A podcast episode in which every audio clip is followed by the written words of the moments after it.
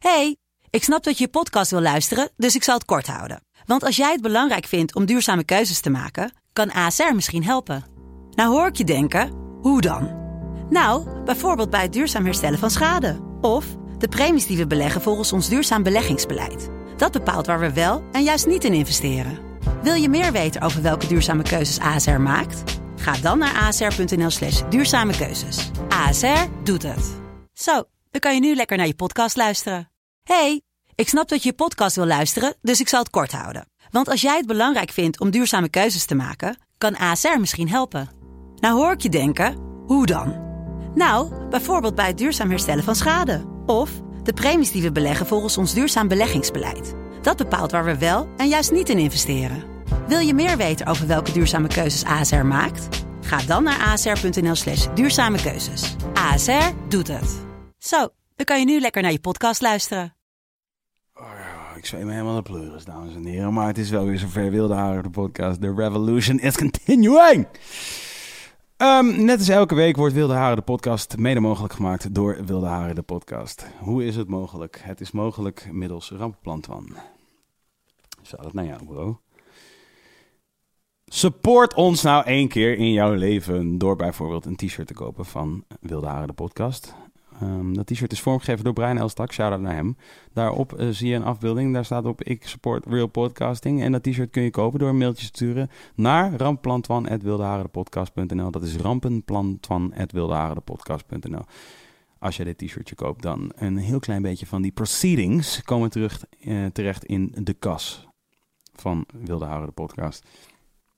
En je investeert in een droom. En de droom is dat op een dag Twan een keer betaald krijgt om hier elke week te zijn. Is dit niet waar dit is waard? Want dit is waar, dit is de truth. Ehm, dus dat kun je supporten. Doe dat ook vooral. Ehm, we komen trouwens binnenkort met nieuwe designs. En dat is mede omdat we ook genomineerd zijn voor eh, een podcast award. Right? In de categorie lifestyle. En eh, daar gaan we nog een heel campagne voor uitrollen. Dat wordt helemaal superleuk. Eh, je kunt al stemmen ergens. Podcast awards.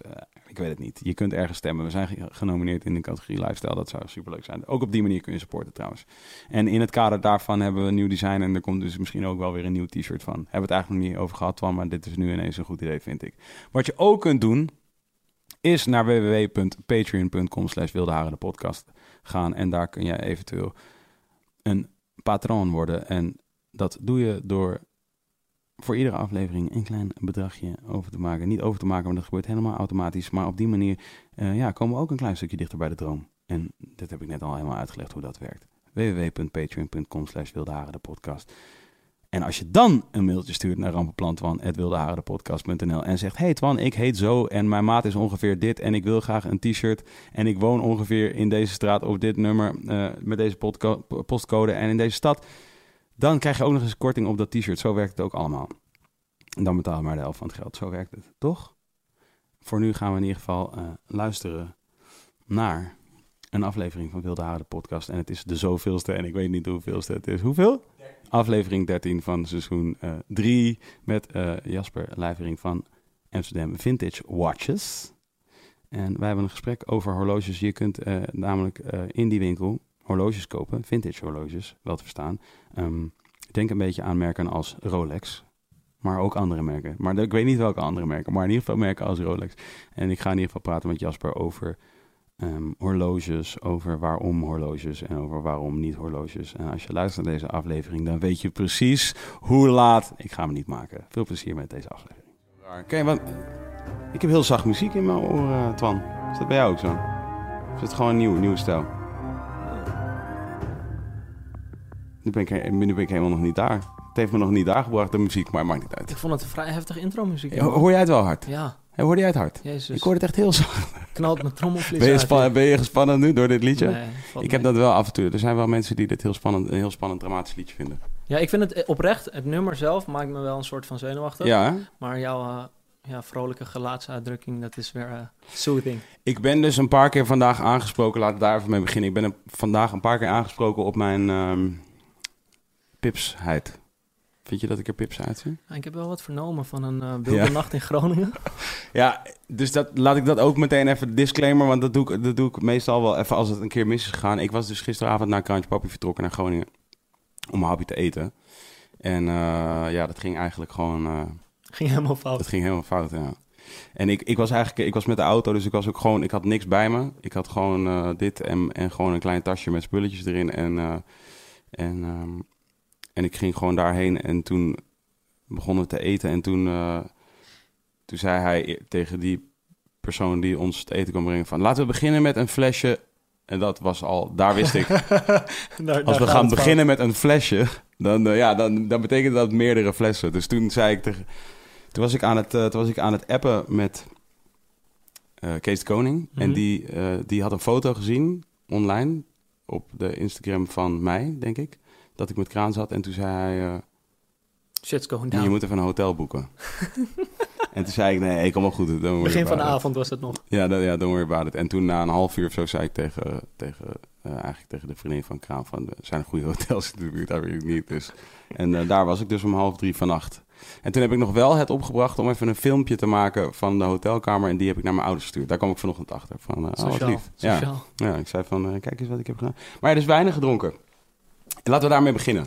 Yes. Je hebt wijnen meegebracht. Ja, ik heb Ik dacht, twee, dat vond ik eh, wel leuk. Ik heb twee heerlijke wijntjes meegenomen. De Amsterdam Vintage Watches Wine. Ja, wat, dat is echt van jullie. Ja, het is onze huisbrand.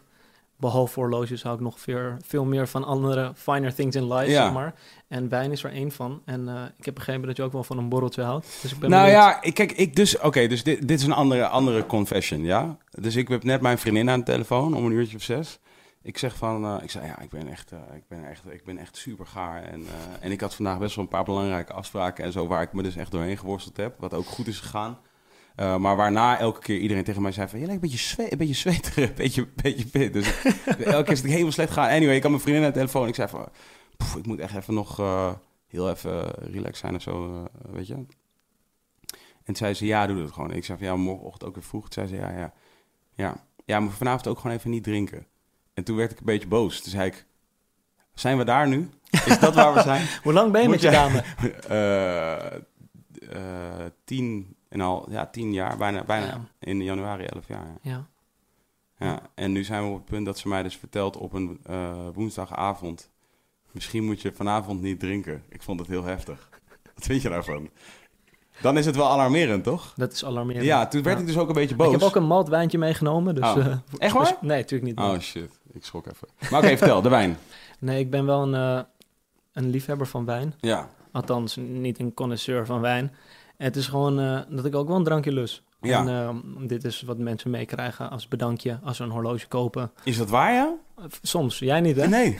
Nee, dat is zeg maar als je, alleen als je de special treatment hebt. Oh ja? Ja, ja, wat, is, dat wat, is- wat, houdt dat in? Als je zeg maar eh, ja, een tonnetje uitgeeft, dan, Oh ja? dan krijg je die wijn. Een ton. Nee, het is Oh. meer eh, Ik had begrepen dat jullie helemaal niks van een ton hebben liggen op dit moment.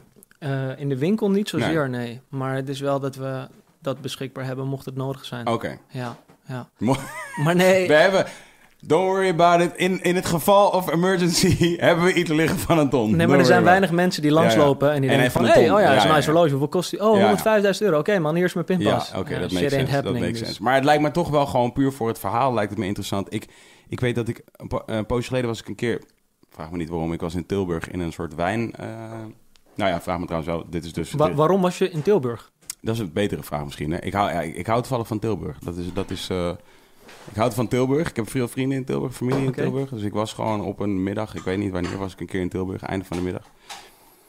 Bij een vriend van mij eh, op bezoek, maar die was er nog niet. Dus toen was ik even tegenover zijn huis, zat een soort wijnerie. Heet dat een wijnerie? Zo'n, eh, ik wil dat het zo heet, toch? Ja. Ja, toch? Dus ik was daar en ik ging er even zitten en toen raakte ik aan de praat met de kerel van die tent. Een heel klein tentje, echt kleiner dan dit, denk ik. Mhm. En, eh, en dus we raakten gewoon een beetje aan het praten over wijn. En ik vind het altijd wel leuk, want dat soort, je weet toch? Mhm. En zei van, goh, en dit en dit. En dan komt natuurlijk de hamvraag. Wat is de gekste fles die je hebt liggen? Ja, En eh, we waren in de kelder geweest en allemaal dingen. Toen zei hij van, ja, ja, dat, ja, dat, ja, dat is wel leuk. Ja. En toen sloeg hij dus een kastje open en die fles was... ja, ik weet niet, 2.500 euro of zo. 6,5. Jezus. 6,5 of Ja. eh, 2600, zoiets. Geloof ik. En toen zei ik van, wie... Kom, wie loopt hier random binnen voor een fles van... Hoe? Dat ga je, wie doet dat? Zei Ja, ik heb van, een etentje vanavond. Ik heb nog een eh, lekker wijntje nodig. Ja, ja, ja. Boom, En 2600 toen euro. zei hij dus van ja, het is één keer, is het eh, één keer gebeurd. Ik heb hem één keer verkocht, dus Ja. en daarna heb ik weer een nieuwe gehaald. Hij zei van ja, ik heb hem gewoon liggen, gewoon just in case. En, en toen is het dus een keer zo gegaan. Dus eh, eigenlijk, eh, hij zei van ja, een soort verhaal als met jou. Alleen dan waren er twee mensen. eh, en dus, nou ja, je raadt het niet. Een, een Nederlandse man met een Aziatische Ja, ja. businesspartner. Ja. En, eh, en die kwamen binnen en die zeiden van, ah, je finest wine. En, eh, en toen zei hij van, ja, nou ja, Het is wel lekker om te en zeggen, dit. weet je. Om binnen te lopen en zeggen, wat, is het beste wat je hebt? Ja, Give me that. ja, maar dat hoeft Two natuurlijk niet het duurste te zijn. Is waar, maar de prijs wordt vaak ook bepaald door vraag en aanbod. Dus True, dit is wel waar. Maar de special... Wat zeg je? Twan gaat koffie zetten, dames en heren. Dit is het geluid wat daarbij hoort. Ehm, eh, even kijken. Oké, dus je krijgt de wijn als je de spe- special treatment... dus vanaf, vanaf, vanaf een aanzienlijk nee, bedrag wat nee, het heeft niks te maken Oh. zozeer met eh, de bedragen. Oh, Ehm, we geven de wijn wel eens weg aan ge- gepassioneerde wijnliefhebbers. ja. Dan wel aan gewoon mensen die we waarderen als gasten Oh ja. in de winkel. Oh ja. En mensen die we vaker tegenkomen.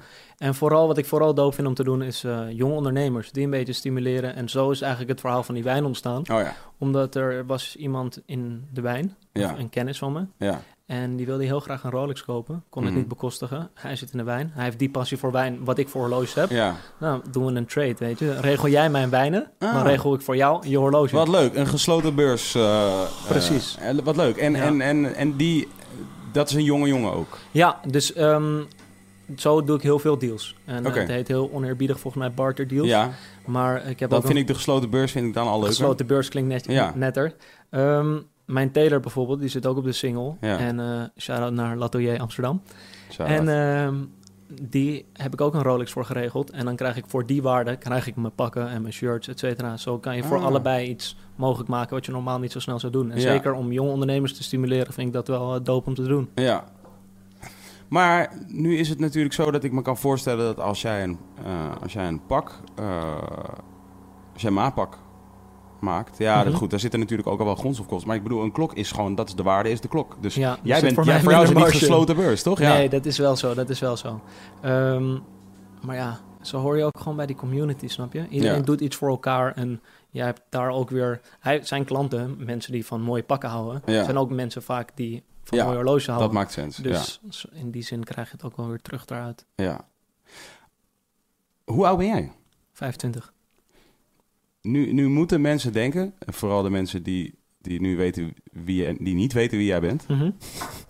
Eh, eh, voor de duidelijkheid, jij bent de, jij bent de chef van Amsterdam Vintage Watches. De Klopt, baas van Amsterdam ja. Vintage Watches. Eh, dit is een, een vintage horlogewinkel.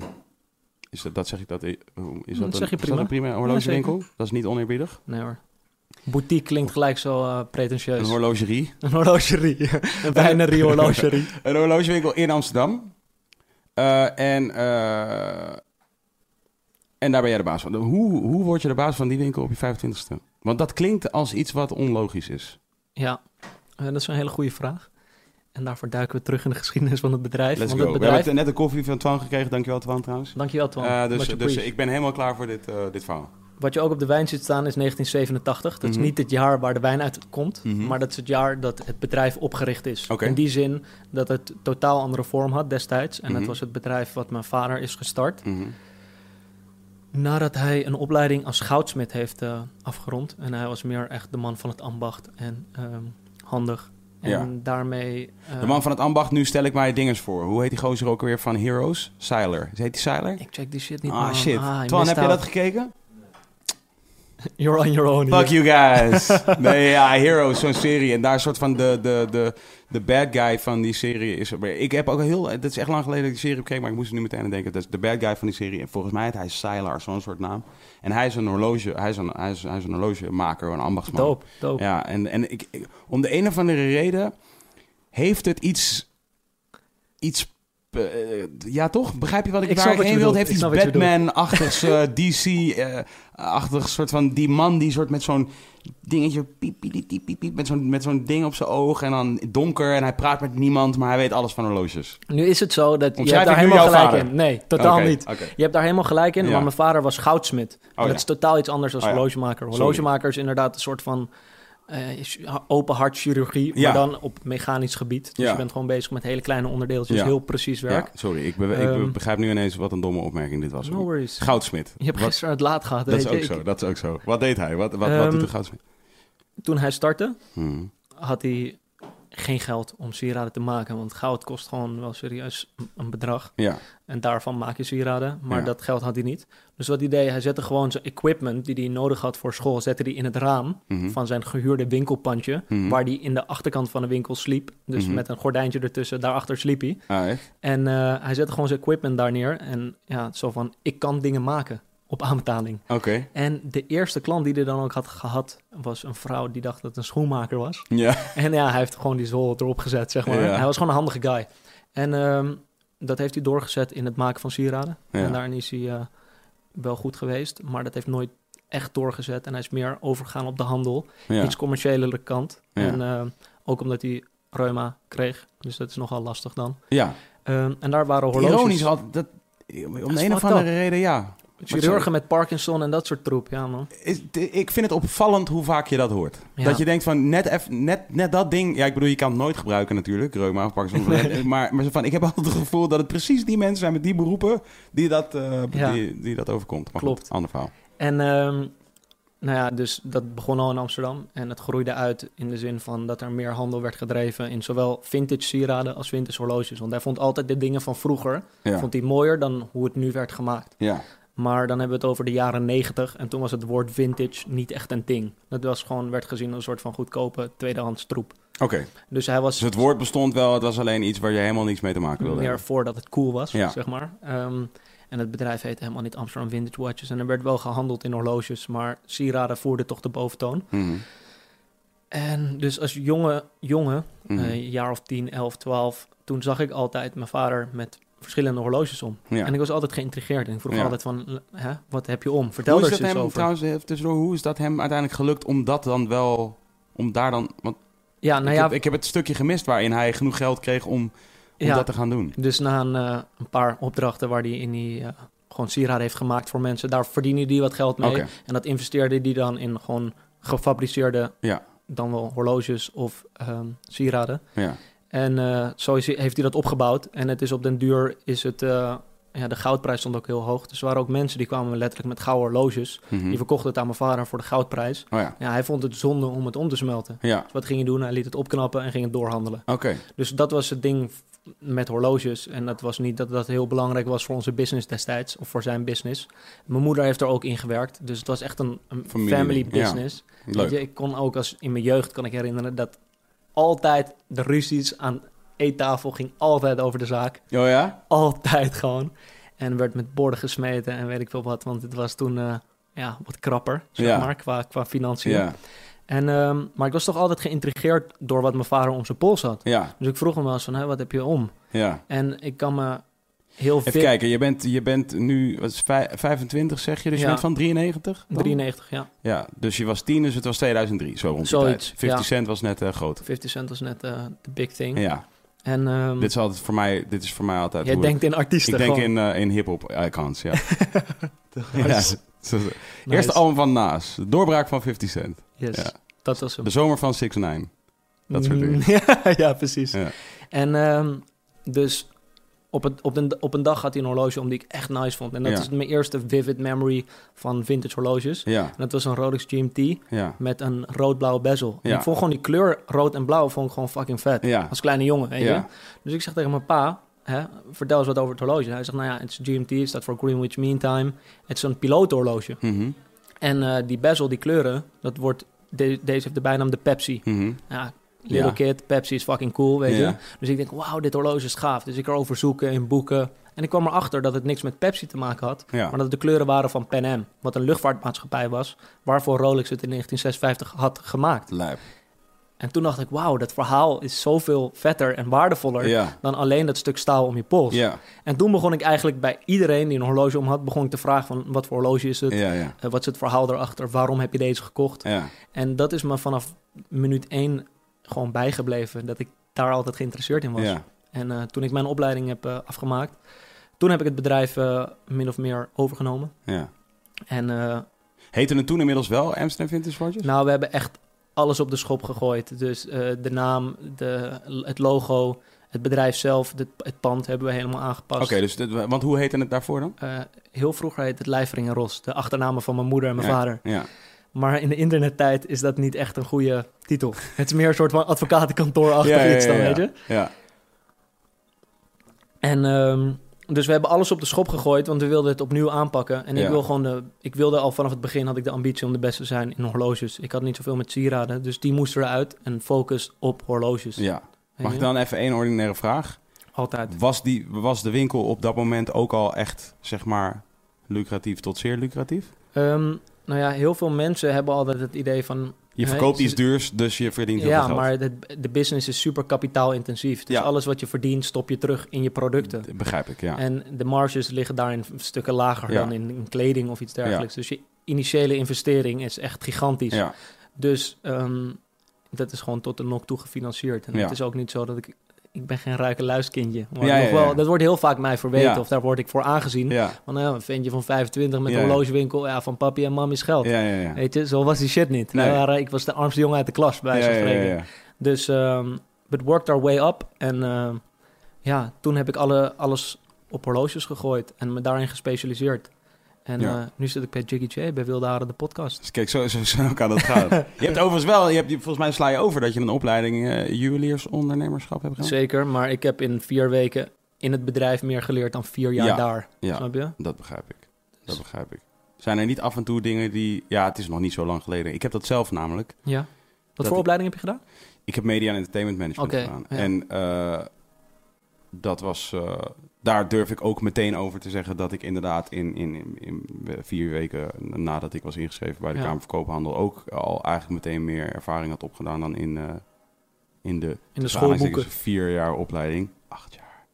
Maar, eh, maar, eh, maar ja, nee, ik was andere dingen aan het doen. Hè. Maar, ehm eh, Het kraantje papi in Groningen snap je, ik was bekend. Ik was, was daar.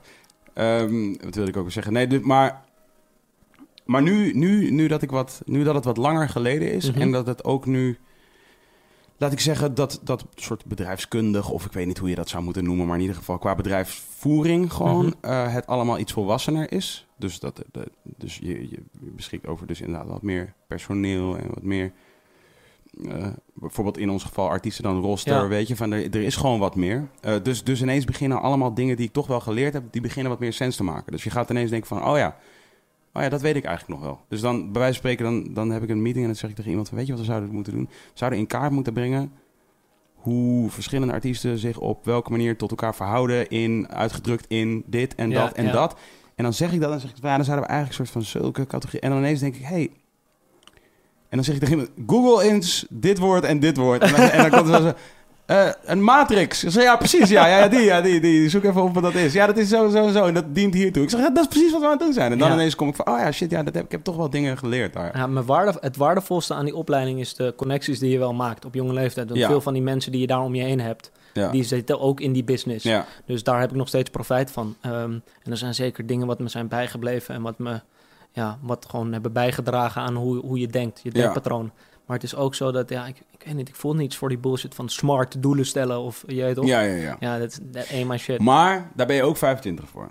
Misschien, misschien. Denk ik. Want het- laat ik zo zeggen, ik als iemand die nu al eh 12 jaar 25 is, ehm, eh, ik, ik weet wel dat dat, dat, dat dat is bij mij wel met de tijd gekomen. Niet dat ik nu een soort van fully corporate denk of iets in die trant of zo, Mhm. maar wel steeds vaker denk van, oh ja, oké. Het maakt wel sens om, om, om hier een model of een, inderdaad, of, of op zijn minst een, bepaalde structuur of een strategie op los te laten. Snap je? Iets, Ja. wat, iets wat iemand anders bedacht heeft. Is niet erg, je ja, weet toch? Ja. Iets En, uit de eh, boeken gewoon, zeg maar. Ja, omdat je op een gegeven moment, zeker met, met, met de druk die, die, die er komt en, en ook de tijd die, eh, de beperkte tijd die je hebt soms om even, even na te denken over iets, Mhm. ehm, eh, dan, dan heb je even net niet de, de tussen aanhalingstekens luxe om, om het wiel opnieuw uit te vinden. Ik Terwijl ik dat natuurlijk wel gedaan Ja. heb in de eerste, ja weet ik veel, de eerste tien jaar van mijn ondernemen heb ik, heb ik absoluut het wiel honderdduizend keer opnieuw uitgevonden. Voor- En dat heeft natuurlijk heel veel tijd gekost, maar essentiële ervaring opgedaan of zo.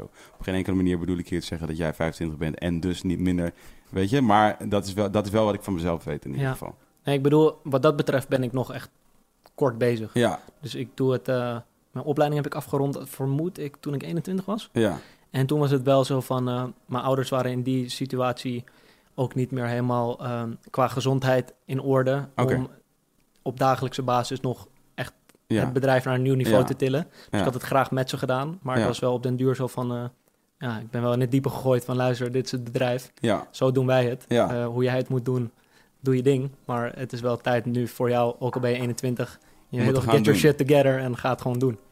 dat is wel... eh, Niet gedwongen hoor, want mijn passie is Ja. ondernemen. Nee, nou ja, dat, dat lijkt me... specificatie voor de horlogerie. Mijn zus die is vier jaar ouder, die doet iets compleet anders. Dus het is nooit zo geweest van, Jullie ja, moeten moet dit doen. horloges Ja. doen of sieraden Ja. of zo, dat niet. Nee, nou goed, als jij mij nu net hebt weten te vertellen dat je als jongetje van 11 eh, ging uitzoeken wat deze rode en blauwe kleur betekende op dit horloge, dan kan ik maar, dan neem ik even aan dat je er zin in precies, had. precies. Zeg Nee, het was echt die nerd shit, gewoon Ja, die verdieping die je kon vinden in een horloge. Dat vond Ja. ik gewoon heel eh, aantrekkelijk. ja, snap ik. Nu kan ik mij wel voorstellen dat, dat want je zegt ook net de opleiding en, en inderdaad, ik wist, over die achtergrond wist ik niets. Het is wel zo dat ik, dat ik vaak, eh, toen ik, de eerste keer dat ik, dus, dat ik dus echt besefte dat jij dan de guy was eh, eh, van die winkel, dat was al nadat ik een keer in die winkel was geweest. Mhm. Ehm, en dat was volgens mij met het, met het, met het, met gewoon, volgens mij je meest virale YouTube-filmpje tot nu toe is over, over The Boys. Ja. The Boys, hebben we het later nog wel keer volgens mij heeft hij minder views dan die video over die rappers. Want Dat die bedoel ik guys... oh, je bedoelt over die rappers? De rappers. oh ja, want ik had, ik had een ander filmpje die veel meer stof deed opwaaien. Nee, nee, ik bedoel over de rappers, ja. Oké, oh ja, jij ja. hebt het nu over Joy Bravo. Ja, en ja. nee, nee, ik heb het over de rappers, ja. Oké, Nee, oké, die, oké. die, die, nee, daar ging ik ook... Die, dat was de eerste die ik, waar, die ik meekreeg, zeg Oké, maar. die heb je gecheckt ook. Ja, natuurlijk. Ja, dat is van, het, is, het is wat wij doen, toch? Dus dat komt dan dat komt automatisch komt het langs, zeg maar. En dus toen vroeg ik maar... En toen, Maar toen was jij daar al geweest, een keer in de toen was winkel? ik al een keer geweest. ja. Oké, maar toen was Nee, die was niet eh, alleen al een keer geweest. Ik had er al een horloge gekocht. Oh, toen had je er al één gekocht? Ja, Ah, dat was daarvoor. we hadden jou moeten meenemen in dit filmpje. Nee, dat, nee, gelukkig niet. Gelukkig niet. Nee, nee, nee, nee. Ik ben blij, ik ben blij van niet. Maar het, is van, eh, ik, het, het was wel gewoon grappig, want op dat moment... Een, een collega van mij, die wees mij erop. Die zei van, eh, heb, je, die- heb, je die, eh, heb je die gozer gezien die eh, dit, doet? En toen zei ik van, ah, dan weet je, dat is gewoon van, dat is gewoon van die winkel. En, ehm, en toen dacht ik inderdaad, ik bedoel, het eerste wat je gaat, wat je gaat denken... Dat is altijd wel wat ik denk, is van... Oké, wie is deze gozer van? Waar, waar komt hij vandaan? Hoe oud is Mhm. hij ongeveer? Wat, wat heeft hem gemaakt tot wie hij is? En niet dat ik het goed hoef te hebben. Ik vind het gewoon leuk om in mijn hoofd een profiel op te maken. Wat was Om- jouw profiel? Hoe zag dat eruit dan? Ehm, nou ja, ik had dus al wel bedacht van... Oké, die winkel, die zou gekomen moeten zijn van een ouder. Je, Mhm. was te jong. Je hebt, niet de, je hebt niet de winkel zelf opgericht. Dat had ik bedacht, wel al wel. Mhm. Van, je hebt niet de winkel zelf uit klei getrokken. Dat zou gek zijn als je zo jong bent. In de zin van... Dan, dan zie ik ook niet echt voor me dat je, de, dat je een winkel gaat doen. Zeg Ja, maar. Als je zo jong bent, dan doe je misschien een website of Precies. zoiets. Of je gaat... Die, ja, dat weet ik niet. In ieder geval vond ik het onlogisch. En ik dacht van, je gaat geen winkel doen. Dus ik dacht wel van, oké, die, die winkel moet gekomen zijn van, van een ouder. Ehm, maar ik was al in de winkel geweest. En toen dacht ik inderdaad van, ja, de winkel is wel klein. En ik, en ik heb nog... Of tenminste, niet per se voor een juwelier, niet per se klein. Het is geen grote winkel. Het zijn nee. super, super, super gigantische winkel. Ja, en het zijn vintage horloges. Het is ook niet... eh, eh, het ligt niet vol met... Weet je, eh, eh, ik ben één keer in het jaar altijd... En ben ik in, eh, in Marbella, in Puerto Banús. Daar heb je een paar, daar heb je een paar winkels. Daar, ja, dat zijn van hele gigantisch grote winkels. Ja, die boutique is gewoon vol met de Rolexen en, en die Omega. zijn, snap je? En die beginnen ergens bij 30k. Mhm. Zoals dat is de eerste of zo. Dus ehm, dat was het niet. Dus het zat wel, er zat wel wat meer bezieling in, if you will. Precies. Van, en dat zit niet per se in het geld, maar gewoon meer in de presentatie. En het, van, het gaat niet per se om de pocherigheid. Dat was hoe ik het zag. ja. Maar toen, dat strookte wel niet helemaal met het beeld dat ik van jou had. Omdat ik wel dacht van, ja, maar dit is wel een jong... ehm, eh, een jonge gozer met wel een beetje... ehm eh, panache, zeggen de... Toch? ja, Dus ja. ik dacht van, hij, en hij heeft wel een beetje een soort ehm, brani, zoals ze in Amsterdam zeggen. En, eh, en eh, toch, dus ik dacht van ja, dus dat, dat strookt niet helemaal met dat soort klassieke uiterlijk van de winkel. Ik ben heel blij dat je dat zegt, want dat is dus hetgene waar wij voor staan en wat wij willen doorbreken. Ja, Ehm, horlogerie is iets heel leuks, Mhm. alleen het is super gesloten. De hele wereld is een beetje een soort dit wilde ik hotel. vragen, ja. Het is, het is heel hotel, een Ja. beetje stoffig. En Ja, mensen voelen zich niet op hun gemak om een winkel Nee. binnen te stappen Ja. als, ze, als ze een t-shirt aan hebben. ja. Maar fuck die shit, ouwe. Jij vindt horloges leuk. Ik vind het dope. Kom langs. We gaan het erover hebben. Je kan wat passen, weet je. En deel gewoon die kennis en, en interesse daarin. In plaats van dat, dat ja, echt traditionele winkelvoering... wat de meeste juweliers en horlogewinkels hebben. Mhm. Daar heb ik helemaal niks mee. Nee, En dat komt misschien ook door mijn achtergrond... omdat Ja. ik nooit ehm, me zo geprofileerd heb. Of ik heb me nooit zo in die zin tussen aanhalingstekens verheven Ja. gevoeld. Wat je soms het idee hebt bij andere winkels.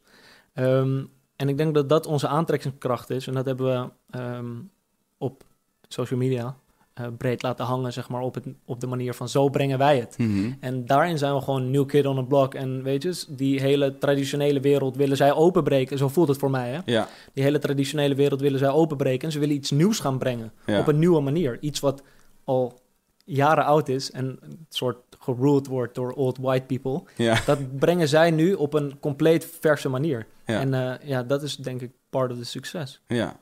Nu is het grappig. Ik heb echt eh, ik heb, eh, ik heb honderd vragen hoor. Dus er gaan, ze Mhm. gaan allemaal komen. Want ik, ik, ik vind het namelijk heel fascinerend. Ik was meteen ook heel erg gefascineerd. En dat zeg ik nu niet omdat je hier recht voor mijn neus zit. Maar ik was gefascineerd vooral door... En dit, is- dit is eigenlijk waarom. Bottom line. En er zijn er nog honderd vragen die ik daar ook over heb. Maar de grootste fascinatie had ik met één van de lessen die ik kreeg op school. Toevallig op mijn Mhm. opleiding. Die me altijd is bijgebleven. Over marketing ging dat. Was gooi een Rolex nooit in uitverkoop. Dat was soort iets dat, dat resoneerde bij mij heel erg. Omdat ik gewoon begreep van ja, dat maakt echt heel veel sens. Weet Ja. je, van... eh, ehm, ik had er daarvoor nog nooit over nagedacht, maar ik begreep het wel. Omdat ik van hip-hop hield, bijvoorbeeld. En in die zin is hip-hop is een vintage watch, if you will. Zeker. Toch? Het is, het, is, het is rijk aan traditie, aan cultuur, aan ehm, geschiedenis.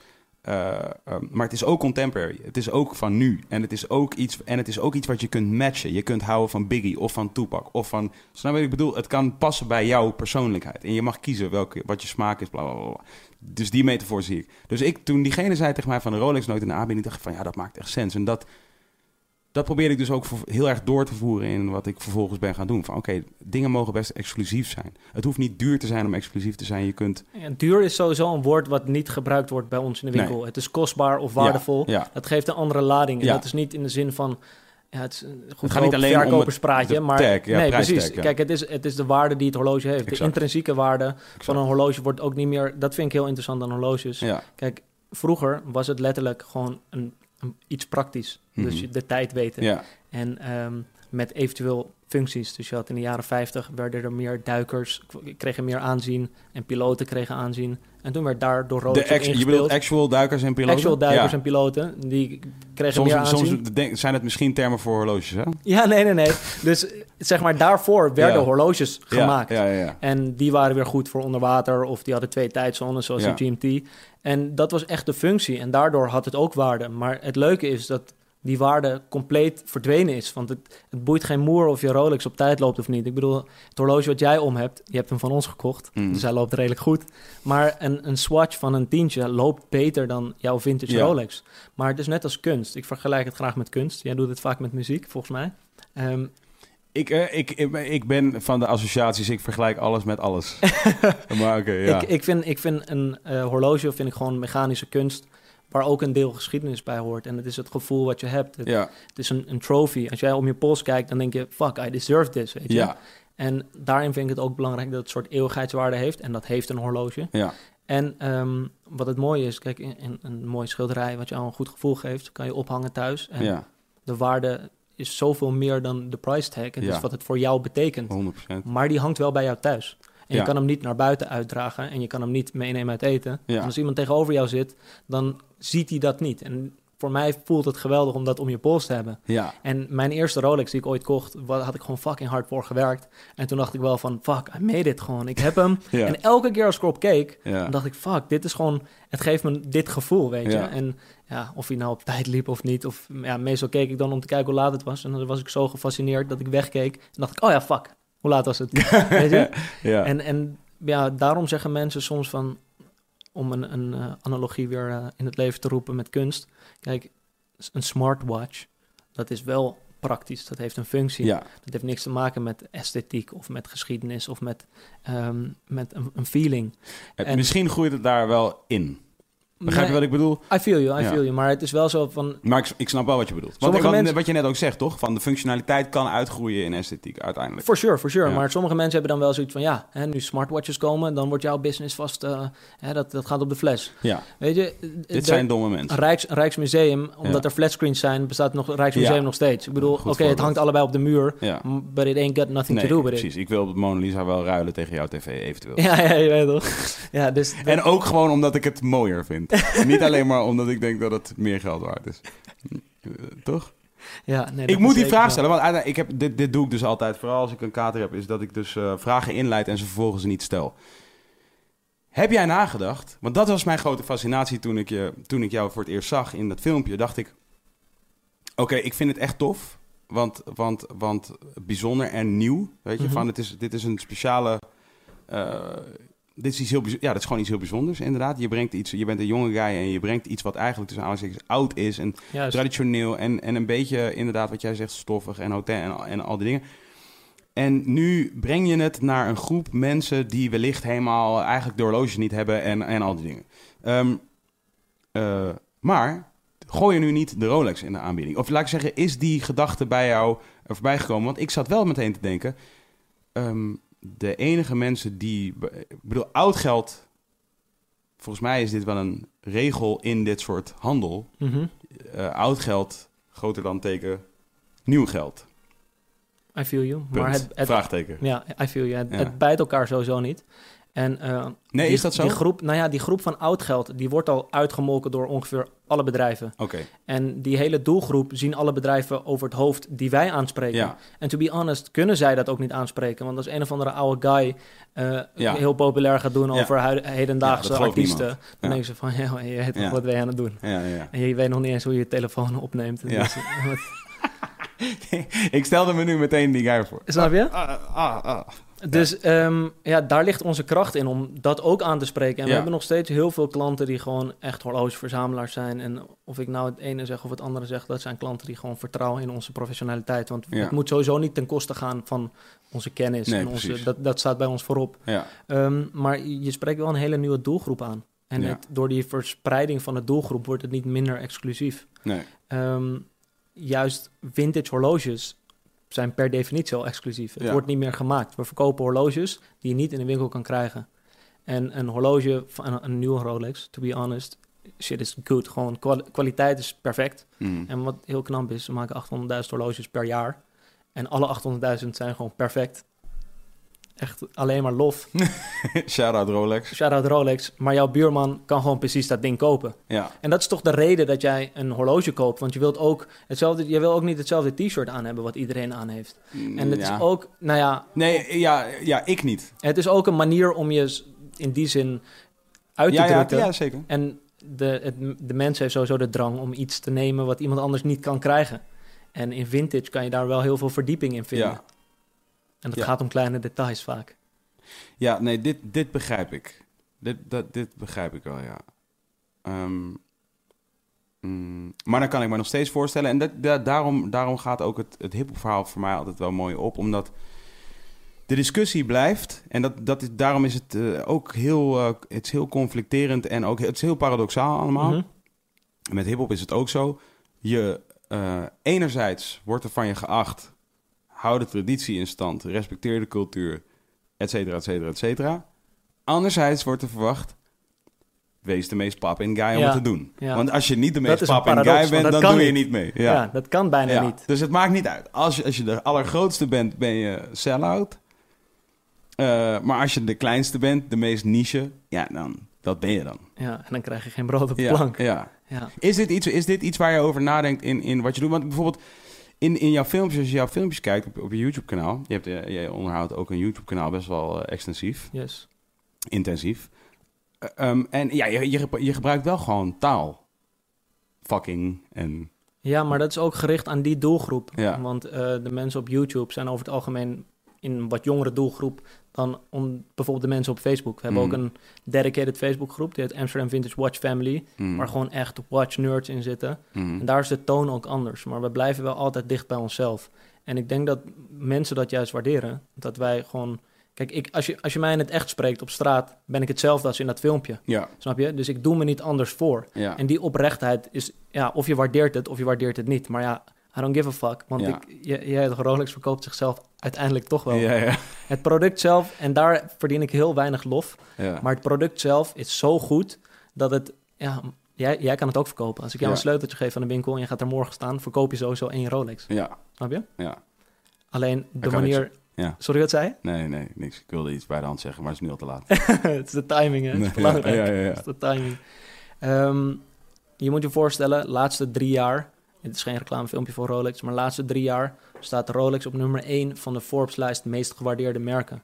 En dat heeft niks te maken met de inkomsten of, of eh, de, het- weet je, het heeft Meest gewaardeerde merken across the board? Alle Any-merk? boven Disney, boven Nike Lego, en alles, Nike, ja. Coca-Cola, whatever. Oh, ja? Rolex staat al drie jaar op rij nummer 1. Mm. En voor sommige mensen, wat echt een achterlijke reden is, is zeggen ze van, eh, dat is de reden dat ik geen Rolex wil, want iedereen heeft Rolex.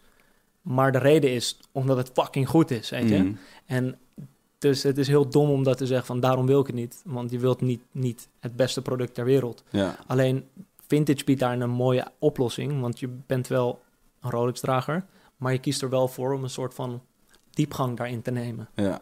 Dus het is niet zo van, ja, Rolex heeft ten, on- ten onrechte, vind ik soms een beetje een slecht beeld. ja. Van, hij heeft een Rolex. Eh, ik weet niet of jij dat wel eens hebt gehoord.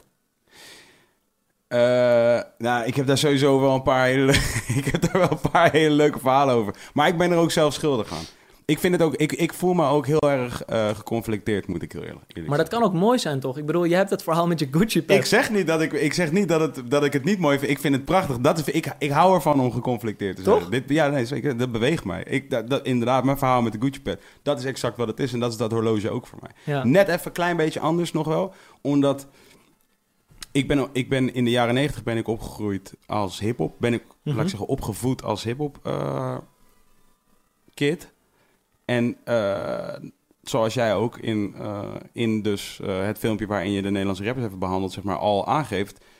De Rolex was de, was de weapon of choice van alle rappers. Dus al mijn favoriete rappers droegen een Rolex. Ze Rolex rapten watches, over Rolex. Snap je? Ze rapten over Rolexes. Ehm Nas, Jay-Z, Biggie, maar alle, alle classic guys. En die deden het. En het Mhm. maakte niet uit of je nou meer een soort van ballerig type was. Of een super hardcore guy. Eh, Ook Klopt. de hardcore guys hadden Rolexen. Dus, het was, dus ik, ik had gewoon, daar vond ik het hard om. Weet je, en ik denk dat vanaf dat.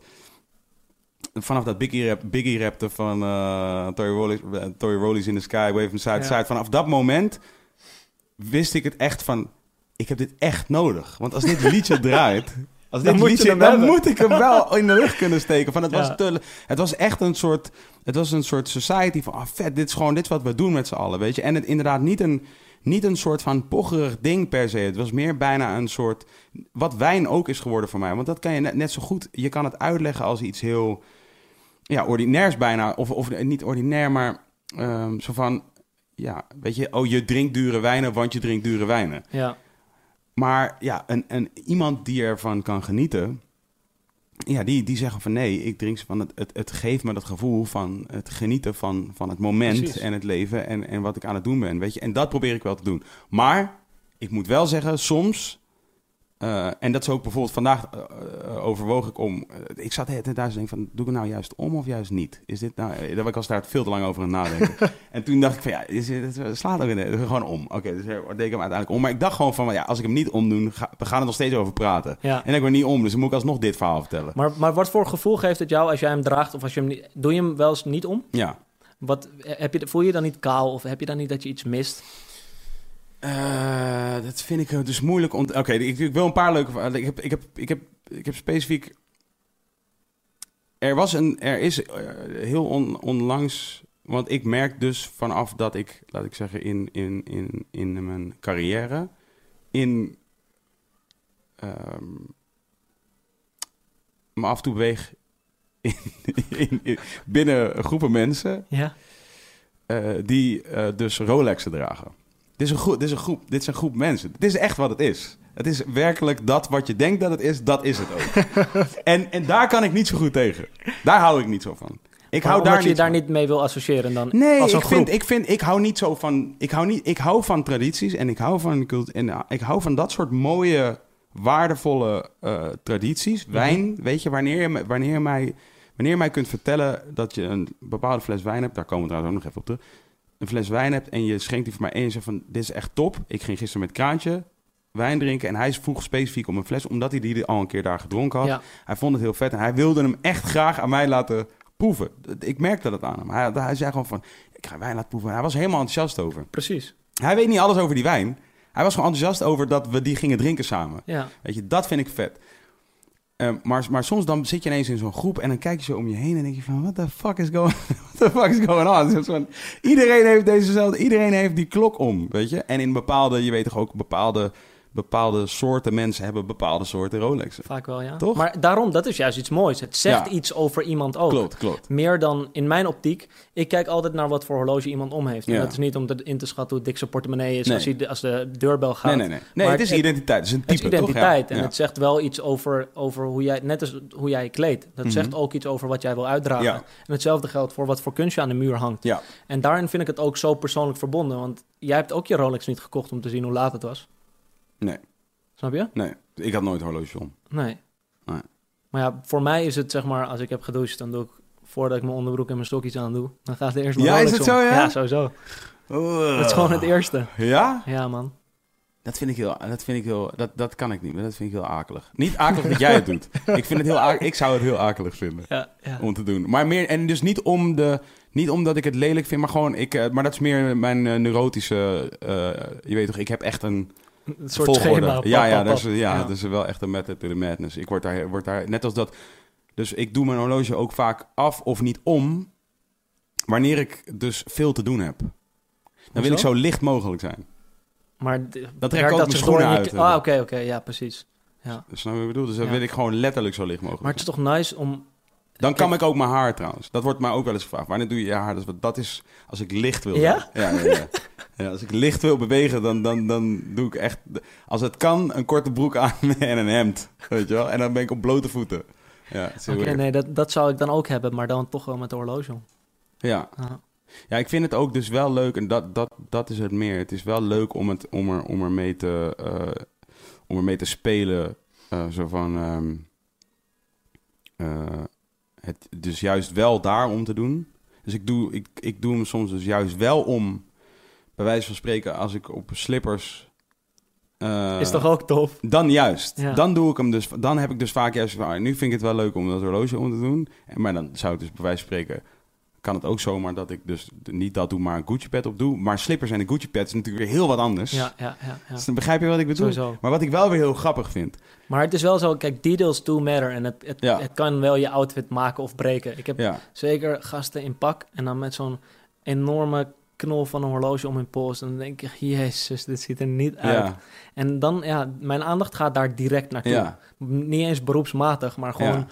Omdat ik, dat ben ik gewend ondertussen. Mijn hele leven lang kijk ik naar iemands horloge. Mhm. En ja, wat dat betreft is dat voor mij een soort van Hoe- eerste ontmoeting. Eh, ik, ik, ik, ben, ik ben dus heel erg bang dat ik allemaal de vragen vergeten waarom ik ze dus daarom wil ik ze de hele tijd stellen. Maar ik wil ook echt naar, graag naar die wijn. Maar deze wil ik wel even vragen. Want eh, eh, eh, ehm, mijn leuke verhaal was trouwens dat, dat, dat Kees de Koning toen ik mijn horloge had gekocht en mij heel erg heeft uitgelachen. Dit, was echt heel grappig. Ja. Ik wil dit gewoon toch vertellen. Hij, vindt- hij vindt het echt waardeloos. Hij vindt het echt waardeloos. Maar hij vindt het waardeloos. Hij vindt het dus niet waardeloos, maar hij vindt het waardeloos. eh, eh, hij vindt dat het altijd pocherig is. Weet je? Als je iets duur is, is pocherig. Duur is pocherig. Dat, dat, is, dat is een beetje, denk ik, hoe hij erin zit. Een echte Calvinist. Ja, een echte Calvinist. En, eh, en dus, dus, en wij hebben, en, en ik zit, en ik, en ik, ik schurk daar tegenaan, maar af en toe kan ik ook echt, eh, vind ik het ook heel leuk om dat andere ding te doen. Maar Kees de Koning heeft het toch met die fotografie. Die foto's, wat hij over vertelde, dat hij daar een, van een, een fotograaf had hij een album gekocht. Ja, 1000 euro voor een foto. Kijk, dat geeft hem ook een gevoel. Tu- tuurlijk, tuurlijk. Nee, maar daarom. Sowieso, het is allemaal, het allemaal houdingjes, snap je? Dus van, het maakt ook allemaal niet uit. En het is gewoon lachen. Maar dus de, hoe het ging is, ik had dat horloge gekocht. Verder helemaal niemand gemeld natuurlijk. Want, dus Wij hebben gewoon eerst... eh, ik kom binnen in zijn kantoor. We hebben een meeting met andere mensen die we niet kennen. Die hebben, of tenminste, ik had die mensen nog nooit ontmoet. En hij denk ik ook niet. Dat weet ik nu even niet meer precies. We hadden in ieder geval een meeting met meerdere mensen. En die komt binnen voor die meeting en die mensen zijn er nog niet.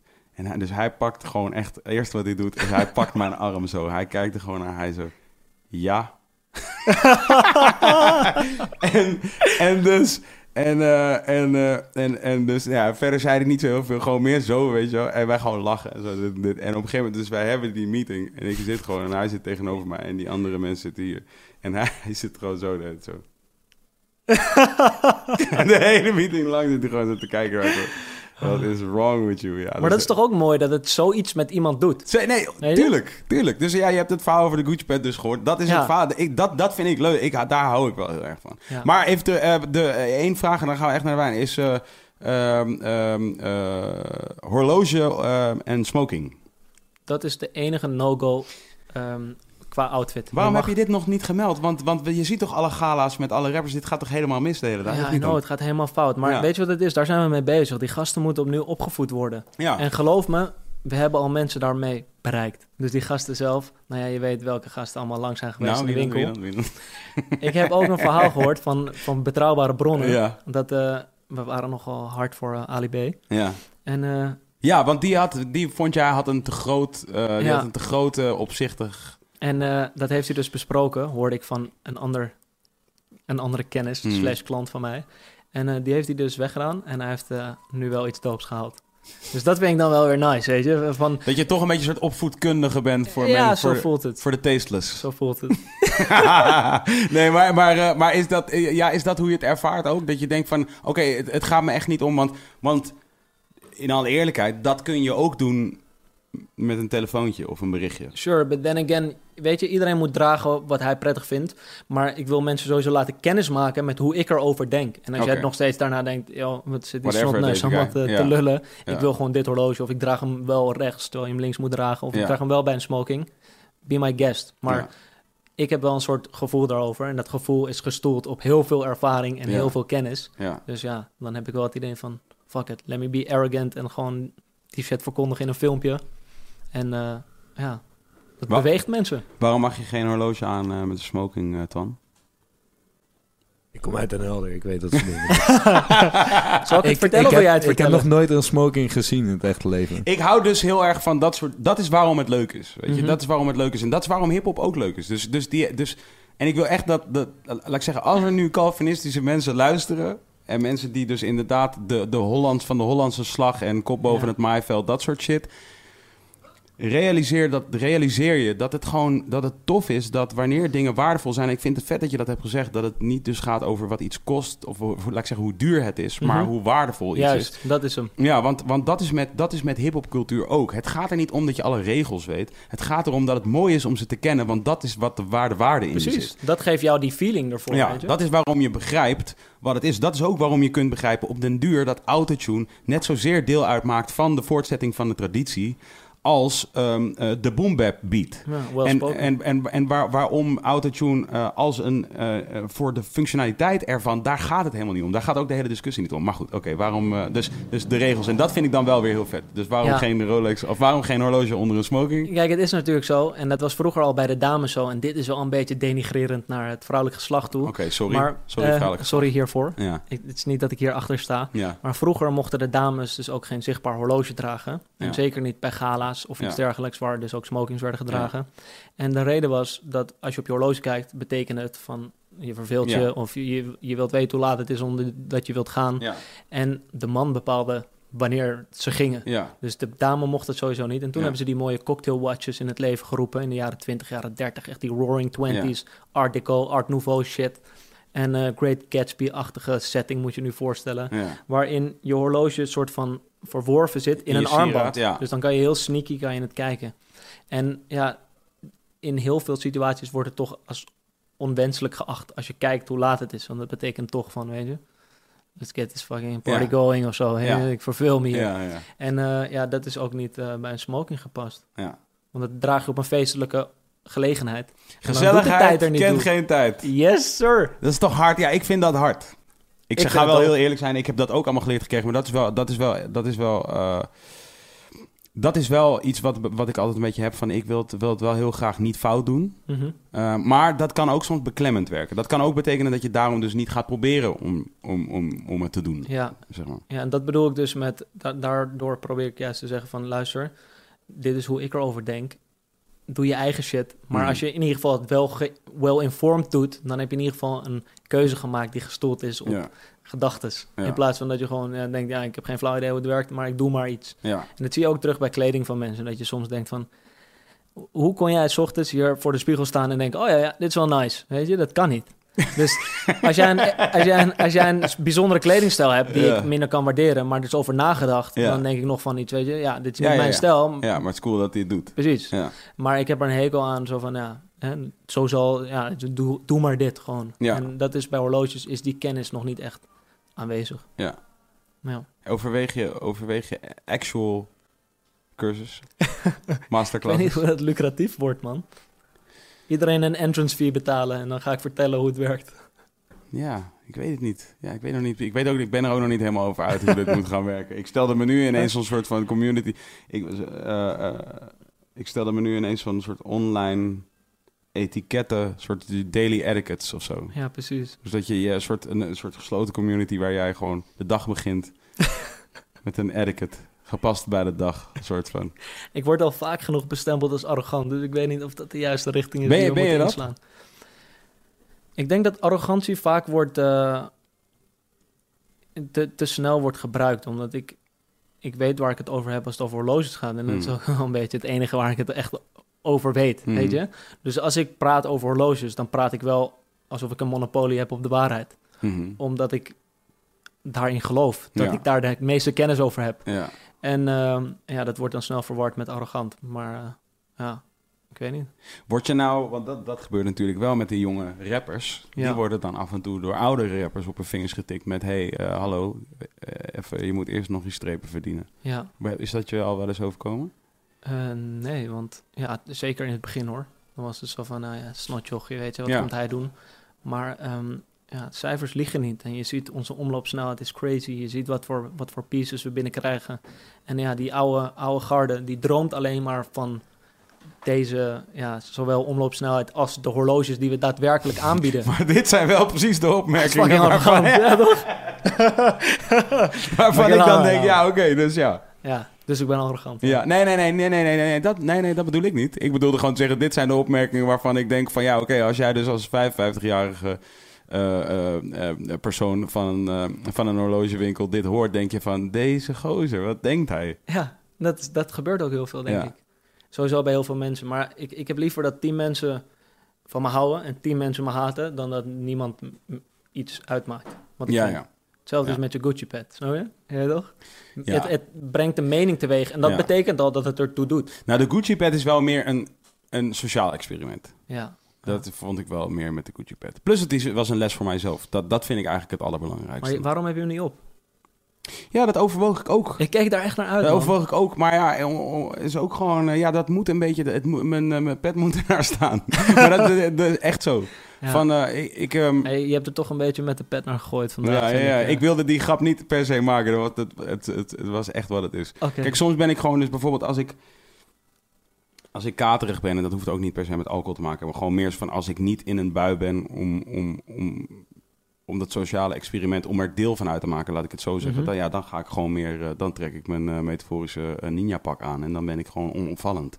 ja, begrijp je je comfortzone opzoeken. nou ja, wat. nee, dan, dan, wil ik, dan beweeg ik gewoon tussen de linies, weet je. Zo van, als ik, als ik daar geen zin in, in heb. Dus dan zet ik niet een Gucci-pad op. Ik heb juist precies tegenovergestelde, man. Als ik me wat minder in mijn vel voel, dan heb ik het idee van... je- zeker met een kater, dan denk je van... fuck, ik wil gewoon op bed liggen of op de bank liggen. Mhm. En ik denk, fuck het, dan trek ik gewoon mijn nice suit aan. Dan moet je wel, dan word je vanzelf nee, nee, nee, nee, nee, maar dat is weer wat anders. Dat is weer wat anders. Daar ben ik het ook mee eens. Dat doe ik ook.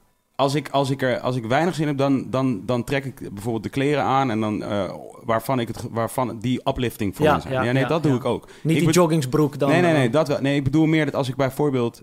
eh, voor mijn gevoel op een dag eh, wat zwaardere dingen te doen heb... Ja, ja. Wat, en, en, en bijvoorbeeld al denk van oké, mijn energie is niet super hoog en ik heb wat zwaardere dingen te doen, dan zoek ik niet het sociale experiment ja, op. dat, bedoel ik. Dat is alleen maar uitdagend en vermoeiend voor Exact, want dan moet Ja. ik gaan discussiëren en dan moet ik gaan uitleggen waarom dit en waarom dat. Daar heb ik dan, daar heb ik ik dan geen zin in. Dus dan zou het ook zomaar kunnen dat ik bijvoorbeeld dus niet, niet mijn horloge omdoe. Maar, eh, en ook, maar ook gewoon, dus dan, dan, dan kleed ik mijzelf wel dat ik denk van oké, nu heb ik er zin in. Maar niet te, niet, niet, niet te veel opzichtige kleuren, geen dingen die in het oog springen voor anderen. Niet dat, je, dat andere mensen met opmerkingen naar je toe komen... en dat je denkt, ah fuck, why Exact, I gotta ja. defend this shit. Ja, en ik ben bijvoorbeeld ook dus ervan dat ik, ik kan ook heel zelden geef ik gewoon het antwoord, het gaat wel goed. Als iemand vraagt, gaat het goed? Ja, dat ken ik wel, ja. Ik, ik ga altijd heel eerlijk, vertel ik hoe het gaat. Precies hoe het gaat. Maar er zijn ook wel eens dagen dat ik me echt, als ik van huis vertrek, me voorneem...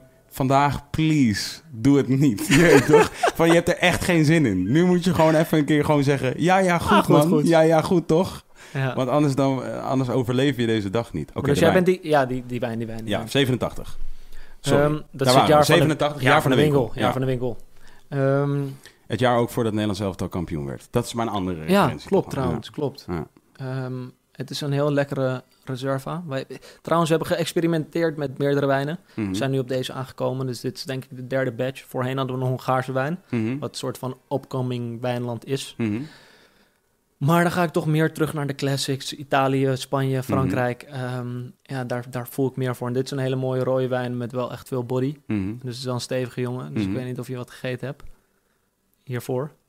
Anders het erin. Zal ik gewoon ja zeggen? Ja, doe maar gewoon. Ja, gaat goed. Ja, ja, ja. Gaat Nee, uitgebreid gegeven. Uitgebreid Nee, gegeten. nee, ik, heb, eh, ik, heb, eh, ik, ging, ik ging even op de bank liggen met het idee van... oké, ik ga gewoon een, powernapje doen. En toen wilde ik mijn wekker zetten op een uur, zo een uur na de tijd. Ja, en toen realiseerde ik dat het tien over half zeven was.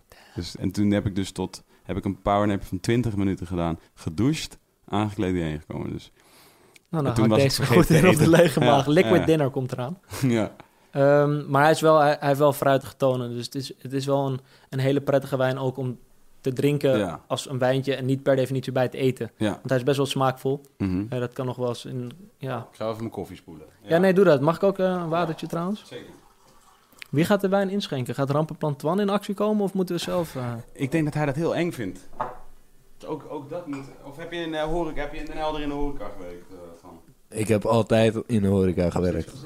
Nee. eh, Maar eh, er ligt een opener naast. Dus, ehm, Ja, nee, dat weet ik. Ik weet Ik dat er een opener naast ligt. Maar ook dit weer moet weer netjes, hè, jongens? Wat wil je doen? Nee, doe jij maar. ga ik eh, het doe doen? jij maar. Be my guest. Oké. Kijk, dus... eh ja, nou, dan gaan we. jongens. Heb je, hoe, eh, hoe zit je in de, in de rest van de etiketten? Dus, Ehm, of laat ik zeggen, in de etiketten. Ik bedoel, je weet, je weet van de horloges en, en je weet ook van de pakken. Dat heb Mhm. je al je laten ontvallen. Nu, nu, nu kun je wat vertellen over wijnen, maar je zei, ik ben geen connoisseur. Nee, helemaal niet. Ik ben echt gewoon... Ik weet weinig over wijnen. Ik weet alleen gewoon dat ik ervan kan genieten. Ja. Als, het, als het voor mij een lekkere wijn is. Ja. Maar inderdaad, ik, ik, ik ben ook niet een guy die echt een fles van 2600 piek zou eh, kopen. Nee, denk niet dat ik dat eraan zou proeven. Ik zou die waardering er niet uit kunnen ja, opbrengen. precies. Ook gewoon uit, uit, eh, uit voorzorg dat je gewoon niet, niet, niet, niet zomaar geld bloot op iets wat je eigenlijk helemaal niet, eh, Precies. helemaal niet, eh, wat helemaal niet nodig was. Oké. Maar wat, wat is jouw, wat is jouw poison? Wijn. Wijn ook? Ja, maar ik heb wel, ik heb wel, gaat het denk ik, gaat, ik ben wel een beetje nerveus geworden. Wacht, ik ga het even- zo. We, hebben twee flessen. Mocht de eerste mislukken Er met zijn, er mensen, er zijn natuurlijk mensen aan het kijken die dit hebben van, gozer. Ah, Lekker Oké. gaan. Ehm, ehm, wat waar hadden we het ook weer over? Over jouw poison. Wijn. Wijn, ja, ja, ja. Ik heb wel van die, ik heb wel van die, eh, het is wel een soort, het heeft wel altijd zink gelopen met mijn, met mijn leven, zeg maar. Dus, Wijn. Nee, eh, eh, poison. Oh, poison. Ja, mijn ja. poison, mijn preferred poison. Want eh, toen ik bijvoorbeeld optrad, daar, daar dronken we toch wel vaak. Zal ik zeggen, de laatste, de laatste periode dat ik, dat ik zelf nog eh, op de bühne stond, Mhm. dat is zeg maar vijf jaar geleden zo ongeveer. Toen, eh, toen, en toen was ik met Stix en Winnen, andere rappers, ken je Mhm. die? Ja, zeker. Was ik... eh, We hebben dezelfde muzikale smaak volgens mij een beetje. Oké, cool. Dus eh, Toen ik, ik ik- snap je analogieën, begrijp cool. ik. eh. ik, voel, ik, voel, ik, ik vormde een groep met hen. En, ehm, eh, en nou ja, wij waren natuurlijk gewoon een beetje de, de, de cognac van de Nederlandse rap game op dat Precies. moment. Dus we dronken ook cognac. En, ehm, en, en, en cognac is ook prettig om te drinken bij een optreden, want het smeert keel. Weet je, ontspannen stembanden. Ja, Eh, en je kunt, zeg maar, eh bij spreken, één, één glaasje op, je, op de draaitafel van de DJ zetten en af en toe een nipje nemen. ja, En dat keeps you on edge. Weet je, het is, niet, het is geen koude drank, nou, et cetera, et cetera. Dus het is allemaal gewoon, dat is mooi optreden spul. En ehm, dus in die periode was ik veel cognac aan het drinken. En we hadden ook flessen op de rijder staan. Dus er gingen ook flessen mee naar huis. Dus dan heb je ook flessen cognac thuis. Ja, ja, ja, precies. dus dan ben, je, dan ben je zeg maar cognac aan het drinken. Ehm, Maar hoezo is die switch nu dan met wijn? Hoe, hoe, hoe verhoudt dit zo, dat tot jouw huidige levenssituatie dan? eh, etentjes. Ah, juist. Ja, dus ik ben altijd wel op. Dus daarna, dus op een gegeven moment breekt dan de periode van etentjes aan. En dat is ook leeftijdsgebonden, Ja. denk ik. Ik ben, eh, weet je, ik, ik zeg maar, eh, toen dat begon was ik midden 30. Nou ja, dat, dan begin je je etentjes te doen. Toch? Eh, dus, dus zowel je zaken-etentjes als, eh, als gewoon sociale etentjes. En, en, ja, dan, en dan wordt er wijn gedronken. En dan op een gegeven moment raak je dus inderdaad ook geïnteresseerd in wat dat nou precies allemaal is. Sterker nog, binnen het concept van deze podcast, Twan, weet je het nog? Ja, zeker. Wat was het dan? Vertel dan. We hadden het idee om een, ehm, om een elke week een wijnconnoisseur langs te laten komen. Of in ieder geval Een sommelier, eh, ja. Een sommelier, sorry. Maakt niet uit. Tof. Ja, dat was het aanvankelijke idee. Om de, eigenlijk de aflevering te beginnen met een sommelier die een wijn koos passend bij de gast. Wauw. Dat was het aanvankelijke idee. Vandaar beginnen we de hele podcast Ja. mee. Maar ehm, eh, één, dat was redelijk intensief, intensief, zeg maar. Omdat zo- er zijn ook nog wel eens dagen nu dat we gewoon de gast echt een dag van tevoren of twee dagen van tevoren eh, eh, kiezen. Ja. En ehm, ja, dan had je dus soms sommelier ook gewoon ineens moeten zeggen van ja, je moet nu een fles halen, weet je wel. Twee is, je bent altijd aan het drinken, wat, je, wat, wat ook niet per se de podcast altijd ten goede komt. Voel je niet verplicht, hè, trouwens? Nee, nee, nee, ik vind het wel leuk. Komen de hele tijd soort van eh, hints, weet je? Van, ah, ik kan het weer drinken of zo. Ja, nee. Nou ja, oké. dus de- het, het is ook. eh, ehm, Vriendin van Vincent, mijn excuses. ja, ik was echt. Ik was een beetje boos op haar. Dus ik zei tegen haar van ja, maar ja, je, dit- ik ben toch geen alcoholist of zo. Je hoeft maar niet te vertellen. Je, misschien moet je vanavond nou, niet drinken. de specificaties van een alcoholist Cheers. zijn cheers. Zijn volgens mij twee glazen per dag. Dus dan ben je al snel een alcoholist. Volgens mij, als ik me niet eh vergis. Maar ik doe geen. Ik doe geen twee glazen per dag. Oké. Lekker, ja.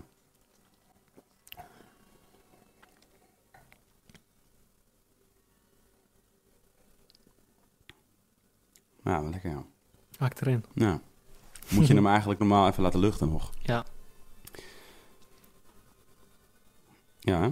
Ik weet niet of je een decanter hier hebt in de, Nee, in de kapperzaak. Nee, had ik het geweten, had ik, had ik wel, wel van thuis mee Nee, maar het, we kunnen heel bijzonder hierover doen hoor. Maar het is, het is een prima wijn. Maar het is niet eh, Nothing eh, major. nothing major. Ja. Ehm, eh, eh, ja, nee, en dan ontdek je dus inderdaad van... eh, er werd één keertje, ik weet niet meer wanneer... maar ik ging een keer eten ergens... en toen omschreef dus de persoon die de wijn inschonk... wat zeg maar ook de sommelier van de, van de tent in kwestie was. Mhm. En die was gewoon een beetje jolig. Als Had in, zelf ook een paar glazen op. Nou, het was niet per se door de alcohol, gewoon meer van door de sfeer, weet je. Van, Ja, eh, van, eh, dat, dat, dat vind ik er ook altijd wel leuk aan. Is dat, dat je hebt zeg maar het soort hele statige, chique. eh, maar wanneer dat een beetje wegvalt, wordt, ja, ja. precies. En dan wordt het hoeft niet meteen ordinair te worden of zo, maar het kan wel, het kan wel gezellig zijn, weet Ja. je. Van, eh, en en dat, dat vind ik dat precies daar dat gebiedje, dat is altijd wel leuk.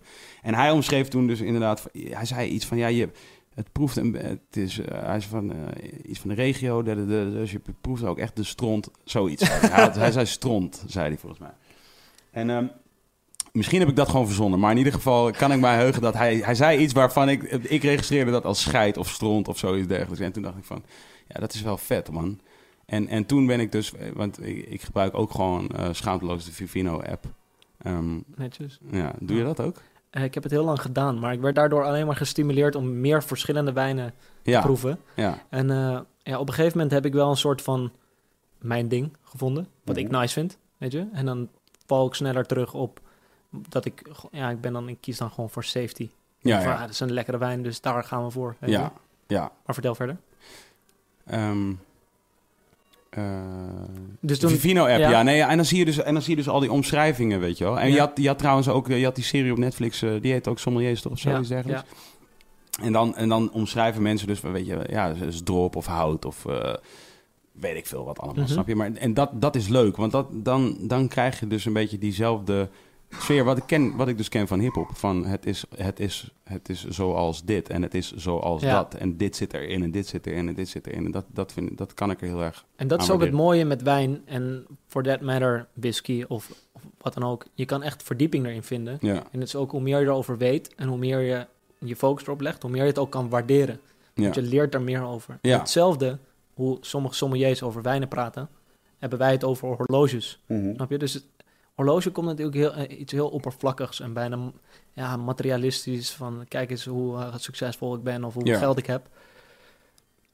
Maar ik ben gewoon wel echt een liefhebber. ja. En ja, dat is wel gegrond. Mijn, mijn business is gegrond gewoon puur op interesse en liefhebberij. En Ja. ik heb, hoe cliché het ook klinkt, I know it's super tacky, maar van mijn hobby mijn werk gemaakt. Ja, ja, ja. Snap je? Ja. Je hebt begon deze hele aflevering wel met dat je zei... eh Master. Eh, eh, je begon deze hele aflevering met dat je zei... ehm, ik hou van de finer things in life. Ja, Dat zei je. klopt. Dat, dat, en, en de finer things in life is van... dat iedereen weet wat dat betekent. Dus dat, is waar, dat zijn de dingen waar we het nu over gehad hebben. Ja, maar voornamelijk omdat in de finer things in life, daar zit gedachte in, daar zit ambacht in, Mhm. er zit een verhaal achter. ja. Kijk, een, Maar een boeddhist zou dat anders uitleggen dan jij. zeker, Ja. absoluut. Ja, nee, dat is een heel goed punt. Ja. Begrijp je wat ik, waar, waar ik naartoe wil? Van, Ja. Want je zei, je, want volgens mij, dat vind ik wel interessant aan, aan, aan, aan dat hele spectrum, zeg maar, van de finer things in life. En, en, en daarmee bedoelen we dus inderdaad horloges. En dat kunnen ook auto's zijn en, dat, en wijnen en, en, eh, en, en eten en, Mhm. eh, en al die dingen van... Ik begrijp de, ik begrijp de eh, cultuur. Oh, kijk, er komen nog meer mensen. Hey, hallo. Hoi, hoi.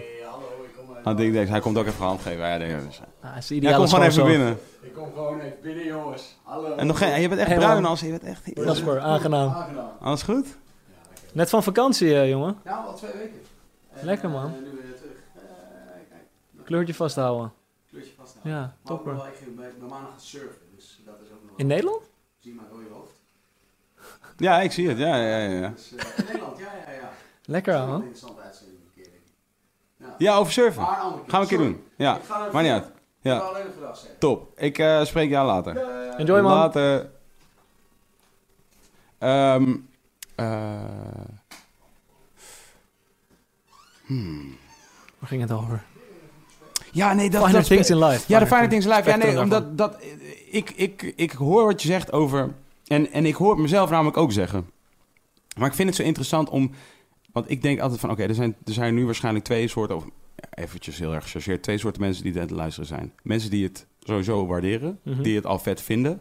Misschien wel om de verkeerde redenen. Misschien om de goede. In onze optiek. Mhm. En de mensen die het gewoon niet waarderen. Misschien wel om de verkeerde redenen. Ja. Begrijp je wat ik Die bedoel? denken van, wat zitten die gasten nou de hele tijd te lullen over zo fucking oppervlakkige troep. Ja, en ik begrijp dat ook echt. Ja. Dat begrijp ik ook echt. Want, want ik vind namelijk... Want, maar wat is, dat, wat is dat verschil? Waar zit dat kleine verschil in? in, in want, want wat ik zeg, van, ja, voor, voor een boeddhist en de Fine Things Life toch echt wat anders dan wat jij nu bedoelt. En ik begrijp wel dat... Maar er zit, er zit namelijk, en dat, dat geloof ik dus heel erg, er zit wel dat in. Ja. Er zit iets in wat zelfs een boeddhistische monnik zou kunnen waarderen. Ja. Toch? Ja, nee, zeker. Het is een hele fijne nuance. Maar kijk, boeddhisten, die dragen bijvoorbeeld oranje. Mhm. En de een van de redenen waarom ze oranje dragen is, ehm, heb ik me laten vertellen. Ja, ik Dus- ben echt benieuwd. Ja? Ja, ik, ik hoop dat ik het goed heb. Ik was in Laos geweest. Misschien heeft die boeddhist me gewoon totaal onzin uitgekraamd. Dus ik ben, eh, ik, ik, ik heb het volgende verhaal vernomen. Oranje Mhm. is, ehm, behalve de kleur van de zonsopgang, is het ook als je een, een sinaasappel hebt, weet je, Mhm. dan op het juiste moment, als hij rijp is, Mhm. dan is hij perfect oranje. Mhm. En dat is in het nu. Dus dit is het moment. Oké. En boeddhisten die streven na om in het nu te leven. En in die zin is dat ook een soort van voor hun, kijk, hun vinden hun salvation in iets minder oppervlakkigs, denk ik. Maar het genieten van iets oppervlakkigs is niet iets oppervlakkigs. Zo voelt het voor mij. En of je ervan geniet om zulke redenen of zulke redenen, het genieten zelf ervan voor jezelf, dat het dat gevoel aan jou geeft, Mhm. dat vind ik iets wat heel waardevol is en wat voor mij het leven waard maakt. Ja.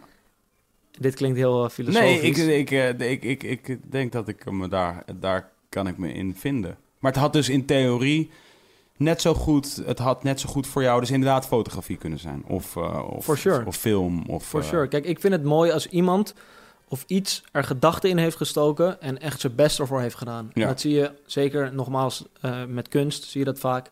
Maar je kan het net zo goed zien met een, een nummer waarvan je denkt, damn, dit zit goed in elkaar. Iemand legt zijn ziel hierin in Ja. neer en dit is hoe iemand zich uit en, en die heeft dat gefabriceerd. Ja. En dat gevoel is niet iets oppervlakkigs wat Ja. dat teweeg brengt. En bij mij brengt iets oppervlakkigs een totaal niet oppervlakkig gevoel. Mhm. Snap je? Ja, ja, nee, zeker. Dat, ik, ik, denk, ik denk dat het in essentie zo is dat dat is wat wij registreren als echt en nep. Heel, ik heb door mijn leven heen heel vaak nagedacht over echt en nep, omdat er in hip specifiek Ja. werd ook altijd gesproken over nep. Ehm, eh, weet je, maar ook waarom, waarom wordt, waar, zeker in een bepaalde periode, ik heb het gevoel dat het de laatste tijd wat minder is, maar waarom was het toch altijd zo dat Messi automatisch de goede guy was? De voetballer die je mag En waarderen voor Ronaldo zijn... die je moet haten. Snap je wat ik bedoel? Mhm. En zo, van, zo zag ik het af van, wat, wat, is nou dat, wat is nou die distinctie tussen... Waar, waar, waarom is het een probleem met Ronaldo en is het top bij Messi... terwijl ze precies hetzelfde doen? Eh, Zeker. En dat- uiteraard ander uiterlijk. For sure. Ja. Maar als je kijkt hoe Ronaldo, wat voor sporthart hij heeft... en hij is daar constant mee bezig. Ja. En als we Ronaldo naast Messi leggen... Ronaldo is de betere atleet. Als je kijkt naar zijn bouw en zijn ontwikkeling... Ja, Kijk, Messi is gewoon out of this world met Ja. bepaalde skills. Maar Ronaldo is alles. Hij is snel, hij is technisch, hij is sterk, Ja. hij kan hoog springen, hij kan hard schieten, hij kan letterlijk alles. En dat kan hij niet omdat hij dat aangeboren, natuurlijk is een deel, is, is zijn nature en zijn, genes. Maar het is wel zo dat work. die guy treedt daar gewoon. Elke dag op. En als hij dan zegt, luister, ik ben de beste fucking voetballer ter wereld, dan vind ik dat geen arrogantie. Ja. Dan vind ik dat hij dat kan maken. Ja. Ja, nou, ironisch genoeg, volgens mij is dat nog niet eens per se zijn claim de hele tijd. Dat vond ik er ook zo grappig aan. Is dat ze van, dus bij, bij Messi specifiek viel mij heel erg op als je, als je in... Als je dus in Spanje, eh, als je in Spanje bent, helemaal, maar eigenlijk je hoeft niet eens voor naar Spanje, maar hoeveel reclame Messi wel niet heeft gedaan en doet nog steeds. Maar er was een periode waarin je gewoon je kon niet kon keren en dan zag je gewoon Messi met een Gillette scheermessi. Ja, Ah, precies. sorry. Ehm, eh, ja. Met een Stanley, Messi. Ehm, eh, maar die heeft zo... Die heeft, en, en dan dacht ik altijd van... Je ziet toch wel wat, wat hij aan het doen is. Maar volgens mij zit dus dat echte en dat neppe... Dat zit dus inderdaad in een, in een bepaalde mate van... ehm, een combinatie van een soort waardering voor dat wat je aan het doen bent. Zelf, die je zelf moet hebben. Mhm. Dus de persoon die het ofwel het, eh, eh, het vak uitoefent, eh, of, of, of, het, of het horloge draagt, of de wijn drinkt, of het pak draagt, of wat dan ook. De waardering die die persoon zelf heeft voor dat wat zij of hij doet, draagt, eet, ziet, of, of zegt, whatever. Daar moet iets van een. Daar moet iets van werk, eh, eh, nee, waardering achter Precies, zitten. Toch? ja, En respect ja. voor dat wat je eh, doet, draagt, sure. zegt, whatever. Ja. En anderzijds moet daar, maar dat is eigenlijk misschien wel hetzelfde, daar moet werk ook in zitten. Precies. Toch? Daar moet, Tuurlijk. en dat is waarom mensen er tussen aanstekens hekel aan hebben als hij heeft het van zijn vader gekregen. Of hij heeft het van, of, of, ehm, Nou ja, dat, dat- of zij is een gold digger. Ja, nee, je legt de vinger op de, op de zere plek. Ik, Ja. Het is voor mij zoiets van, kijk, ik werk 80 uur per week. Ja. En I do it with all my heart. Ja. En het, het- ik vind En, het fucking en leuk jij om te weet doen. echt hoeveel uur je erin steekt. Precies, ja. Ja. Cheers, Al. ja. Ehm, maar het is niet in, in mijn schoot geworpen. En hetzelfde geldt voor Ronaldo. Het is hem nooit in zijn schoot... Ik wil mezelf niet vergelijken met Ronaldo, hoor. Ja. Maar het is hem nooit in zijn schoot geworpen. En als hij niet oprecht een hart had voor het voetbal... dan zou hij dit niet kunnen doen. Je kan jezelf niet zetten tot acht uur trainen per dag... en je hele leven indelen naar voetbal... als je daar geen hart voor hebt. ja. En hetzelfde geldt voor mij, maar dan met horloges. Mhm. Heb jij nu, eh, wat is nu jouw, eh, waar wil je heen? Waar wil je heen met, met, met, de met wat, waar, wat is jouw soort ultieme goal? Ehm, dat is een hele goeie. En dat kan je opdelen in een, in een soort zakelijk perspectief. Dus wat ik wil bereiken op carrièregebied. Het was ook een strikvraag. Ja, precies. Dat een strikvraagie. Ehm, maar mijn hart, in mijn hart ben ik gewoon een horlogeliefhebber. En wat dat betreft is het... pardon, mijn stem slaat heel veel over. Ik, word, ik raak geëmotioneerd. Ja, ik ja, raak ja. geëmotioneerd. Kijk, als horlogeliefhebber is het net als Pokémon.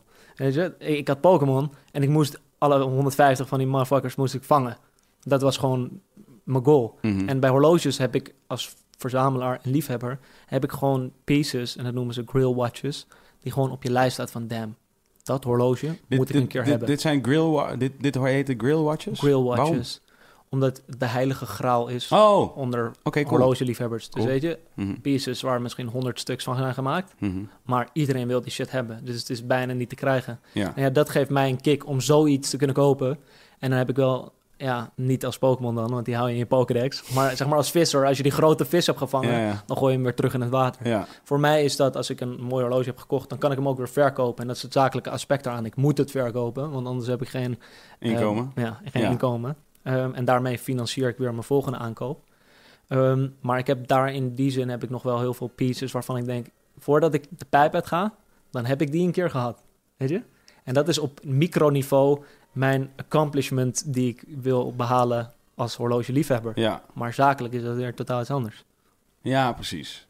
Noem maar eens, noem maar eens eentje. Zakelijk wil oh, een horloge, Ja.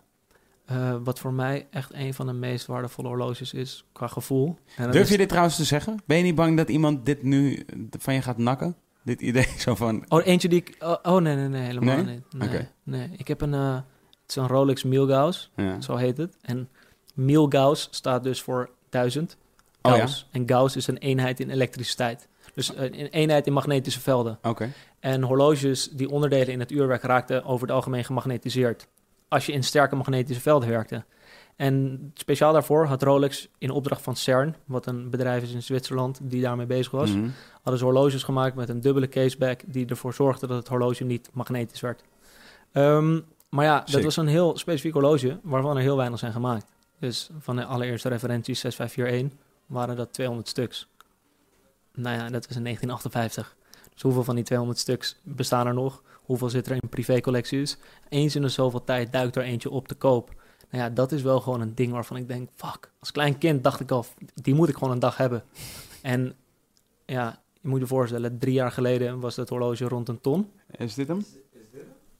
Je hebt hem, man. Dat Ja, is hem. is dit hem? Ja, je hebt hem. Oh. Je ziet ook dat bliksemschichtje als secondewijzer. Klein leuk detail. Kan je hem iets groter maken, Twan? Dat is wat je zegt. Zie je, de secondewijzer is een bliksemschichtje. Oh ja.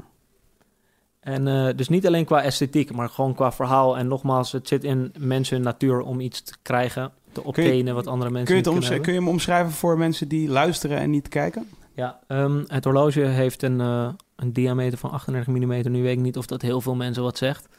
Ehm, het is een horloge met een zwarte wijzerplaat. Ja. Ehm, de bezel eromheen, dus dat is die rand eromheen, ja. die is gegradeerd in eh, nummers tot en met 6, waarbij op de 12 uur positie een rood driehoekje staat. Ja, voor de Illuminati. Dat is de enige manier dat je de klok kunt krijgen. Of course, Ja. dat kan, En hij kan is rood anders. van het bloed. Precies, van het En het is natuurlijk een, eh, een driehoek die naar beneden wijst, eh, wat, wat de heilige graal eh, Exact. symboliseert. Exact, nou ja, dat hele verhaal daarachter, daarom wil ik dat ding hebben. Is het echt zo trouwens? Nee, nee, nee. Oh, oké, oké, cool. Bullshit. Oké, cool. Maar ik, ik vond het wel sick. Ik, ik hoop dat dit verhaal nu gaat leven. Ik hoop dat dit poten krijgt, dit verhaal. Een rood driehoekje dat naar beneden wijst, ja. Ehm, en het woord Milgauss staat zelf ook in het rood, wat een groot contrast Met de eh, plaat. teweeg brengt. Precies. En de wijzerplaat zelf, ik hoop dat je een foto daarvan kan vinden, noemen ze een honeycomb of een waffle dial. Dus de wijzerplaat, hoe die gemaakt is, als je googelt Rolex Milgauss waffle, dan krijg je misschien een close-up. Oké, wacht. Rolex Milgauss eh, Waffle. 6541 of zo niet bij? 6541 en dan waffle. Misschien krijg je dan een Ah. close-up van de wijzerplaat. Even kijken, eentje, eentje, eentje, eentje lager dan die. Oh, die. Ja, kijk hier, als je daar inzoomt, zitten allemaal kleine vierkantjes op. Oh ja, wauw. Louis. En- ja, precies, Louis. Dit is die damier shit, vintage. Maar dat heeft eigenlijk een praktische kant, want op deze manier ehm, weerstond het die elektrische golven. Maar esthetisch gezien is het ook fucking aantrekkelijk. Wat? Dat is wel Maar die shit is gewoon bijna nooit gemaakt. Het is gewoon in hele kleine getalen gemaakt. En daardoor resulteert het in een bizarre prijs, omdat de verzamelaarswereld hier helemaal crazy om gaat. Ja. En drie jaar geleden had... Hebben we het dan, hebben we het dan over tonnen? Nou, drie jaar geleden stond die op rond een ton. En nu is de huidige waarde, ik denk als je eh, 2,5 ton uitgeeft, dan eh, kan je een mooi exemplaar kopen. Maar dan moet je hem nog eerst vinden, want er staan er nu ja, geen te koop. precies. Nou, maar dat, dat, dat, dat, daarvan zou ik dan zeggen van dat maakt het specifiek bijzonder. Ja, Als hij alleen duur was, dan is het niet. nee, maar de waarde wordt bepaald nogmaals door vraag Ja, en aanbod. Nou, ja. De aanbod is bizar klein, Ja. echt bizar klein. En de vraag is gewoon gigantisch door het verhaal en door de historische waarde van dit model. Ja. Wat, is het, wat is het verhaal van Rolex? Het verhaal van Rolex is opgericht... eh, trouwens, voor de kijkers, ik verkoop niet alleen Rolex. maar- Ja, nee, maar dus dit, dit, dit, is, dit is dus dit is waarom, waarom Forbes eh, heeft kunnen zeker. concluderen Rolex is nummer 1 merk. Dus van je kunt niet praten over horloges zonder te praten over Rolex. dat Volgens mij, sowieso. ik denk dat dat, ja, dat, ik kan me niet een ander type product voorstellen waarbij dat zo is. Nee. En de betekenis van Rolex in de geschiedenis van de horlogewereld... is zo krachtig geweest. Mhm. Dat kan je niet ontkennen. Dus Ja. als jij een horlogeliefhebber bent... kan je best Rolex geen mooie horloges vinden. Ja. Maar je kan het niet niet waarderen. Ja. Snap je? Je kan, niet, je kan ook niet zeggen... ja, hiphop vind ik wel dope... maar Tupac was echt fucking slecht. Ja, ja. Weet je, dat is Dit hetzelfde. trouwens wel, lately. Je hoeft het niet... Ja. Ja, I know. People suck. Ja. Maar het is niet per definitie dat je het moet luisteren de hele dag. Ja. Maar je moet het wel kunnen waarderen voor wat het is. En geen enkel merk zou nu staan op de plek waar ze staan... zonder dat Rolex er was geweest. Want Rolex is betekenisvol geweest... bij vrijwel alle ontwikkelingen binnen de horlogewereld. Ja. En ehm, is niet voor niets... Ja, kijk, we krijgen mensen soms in de winkel binnen... zeggen, ja, vintage horloge is echt gaaf... en ik wil een vintage horloge kopen... maar geen Rolex hoor, want dat is zo pocherig... En dan ga ik ze uitleggen en de helft van de keer lopen ze naar buiten met een Rolex, weet je. Van mensen, het is, het is ondoordacht als je dat zegt. Oké, dus het verhaal van Rolex. Ja, is opgericht door Hans Wilsdorf. Dat is de oprichter. En ehm, zoals vrijwel alle merken, hij bedacht Rolex toen hij in Engeland was. Ik, mag ik ervan uitgaan dat dit een Zwitser is? Yes, sir. Ja. Ehm, met Duitse roots. Maar anyhow, eh, in Engeland bedacht ook nog eens. Hmm. Maar vrijwel alle horlogemerken zijn gevestigd in Zwitserland. Ja. En dat heeft ook te maken met dat de Zwitsers heel veel leefden ook van ehm, landbouw. En Mhm. in de winter kon dat niet, want het was fucking koud. Dus wat gingen ze doen? Ze gingen in hun schuurtje, gingen ze instrumenten maken. En het zijn hele precieze mensen, hele fucking saaie mensen over het algemeen. En hele precieze mensen, nou ja, dat werkt heel goed voor horloges. Dus heel veel horlogemerken kennen hun oorsprong vanuit Zwitserland. Sick. Waarom zijn Zwitsers, Zwitserse mensen precies? Ik know. Zwitserse precisie is een Zwitserse precisie, weet je? Ja, Ja. Het zijn ook gewoon saaie mensen over het algemeen. Ja, Dat is gewoon het stigma wat het heeft, maar dat, dat, ja, dat is niet ten onrechte. ja. Als ik wil weten waarom dat is. Ja. Maar ik, ik kan me Kijk, wel... zo- Nederland, Nederlanders zijn over het algemeen worden ze gezien als sobere mensen. Hè? Doe, doe Ja, normaal, ja. dan doe je maar gek genoeg. Ja, Bij Zwitsers zijn het precieze mensen en droge mensen. Dat wordt ook vaak gezegd. weet Ja. je? Niet, met Zwitsers kan je niet een soort comedy show opvoeren. Het is van, nee. Duitsers hebben ook geen humor, maar Zwitsers die, eh, weet je. Ja. Zwitsers zitten misschien ook gewoon ook geografisch op een interessant punt of zo. Vermoedelijk, ja. Toch? Van je zit Ja. tussen, je zit tussen allerlei... En, en de bankenwereld... is- Italië, wat zit er tegenaan? Nou Italië, Duitsland, Italië, Duitsland en... eh, Oostenrijk? Oostenrijk, ja. Ja. ja. Wat, wat ook weer drie...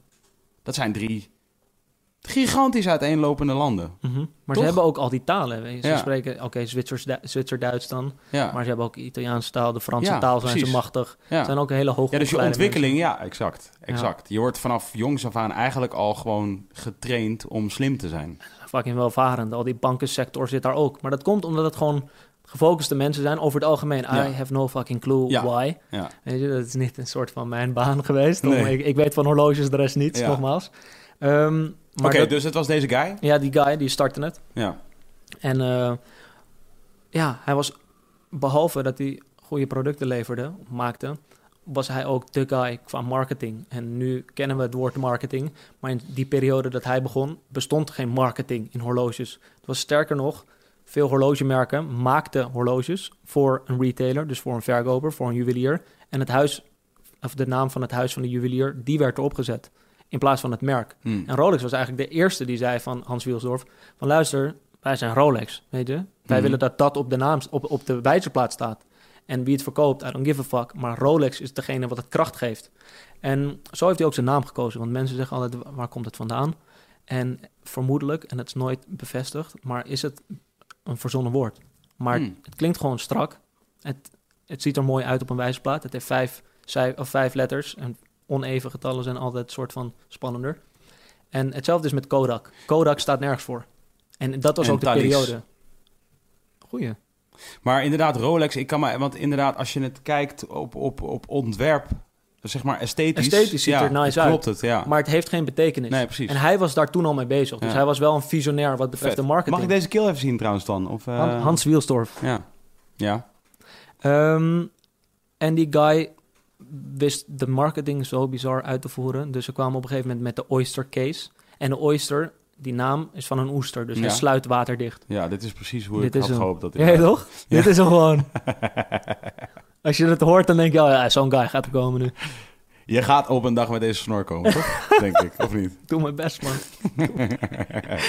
Ah, heerlijk. Ja. Maar ehm, dus op een gegeven moment had hij de Oyster Case, wat het eerste waterdichte horloge was. Fully functioning waterdicht horloge. En Oh, dat is waar Oyster vandaan komt. Ja, dat is waar Oyster. Het Ja. sluit als een oester. Mhm. 1927. Dus hij was al daar een voorloper in. But then again is het niet alleen het product, maar ook hoe je het market. Dus wat heeft hij gedaan? Mercedes Kleitse, ik weet niet of je die kent. Dat is de dame die het kanaal overzwom. Die deed dat met een Rolex om haar nek. Die had Rolex verzorgd. Die zegt, hier ga het kanaal overzwemmen. Je krijgt van ons die Rolex. En ja, dat haalde nek? voorpagina's. Om haar nek. Ja. Waarom? ja, omdat het werkte niet goed met het zwemmen of zo. Dat Oh. vond ze vervelend. Dus had het om haar nek gehangen. Maar aan een, aan een ander ding dan, Ja, aan. ja precies. Dus het hing niet Niet helemaal een hele dunne nek. ja, oké. ik ben- ja. Anyhow, dat, dat haalde voorpagina nieuws. Overal foto's en verhalen over Mercedes Kleitse. En zij had een Rolex om haar nek. Ja. En dat was iets nieuws. Van wauw, weet je. Met een horloge in het water. En ze heeft het kanaal overgezwommen. En het Ja. horloge doet het nog aan de overkant. Dat was ongekend. En dat hebben ze later, dat trucje hebben ze nog honderdduizend keer gedaan... met andere belangrijke momenten. Bijvoorbeeld beklimming van eh, de Mount Everest. Het hoogste punt ter wereld. Sir Edmund Hillary en Tenzing Norgay deden dat. Die hadden een Rolex om. Uiteraard. En daarvan hebben ze een model gemaakt, Sick. genaamd de Explorer. Bedoeld voor mensen die exploren. En dat waren mensen die in de historie hadden ze veel aanzien. Een marketingvisionair dus Een eigenlijk. marketingvisionair. Ja. En hetzelfde geldt voor duikers. Het diepste punt was ook een Rolex. Hm. En daar maakten ze de Submariner voor. En duikers hadden aanzien. Vervolgens, piloten maakten ze de GMT voor. Piloten hadden aanzien.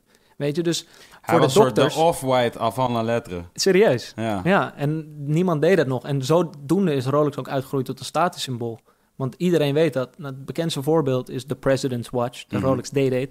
Nou ja, niemand heeft meer status, zeker in die tijd, dan de president. En zij noemde een model. Die kreeg de bijnaam. Dus dat geeft wel aan wat voor lading en waardoor die status vandaan komt. Ja. En daardoor wordt Rolex vaak ten onrechte geacht als een statussymbool zonder inhoud. Maar dit is het verhaal erachter, waardoor het verheven is tot een statussymbool. Ja. En in een periode is het ook een statussymbool geweest op een minder prettig vlak. Eh, de onderwereld, Tony Sopranos, die droeg het natuurlijk. Ehm, en ja, het was echt zo van, als je een grote kingpin bent, dan moet je wel gewoon ja.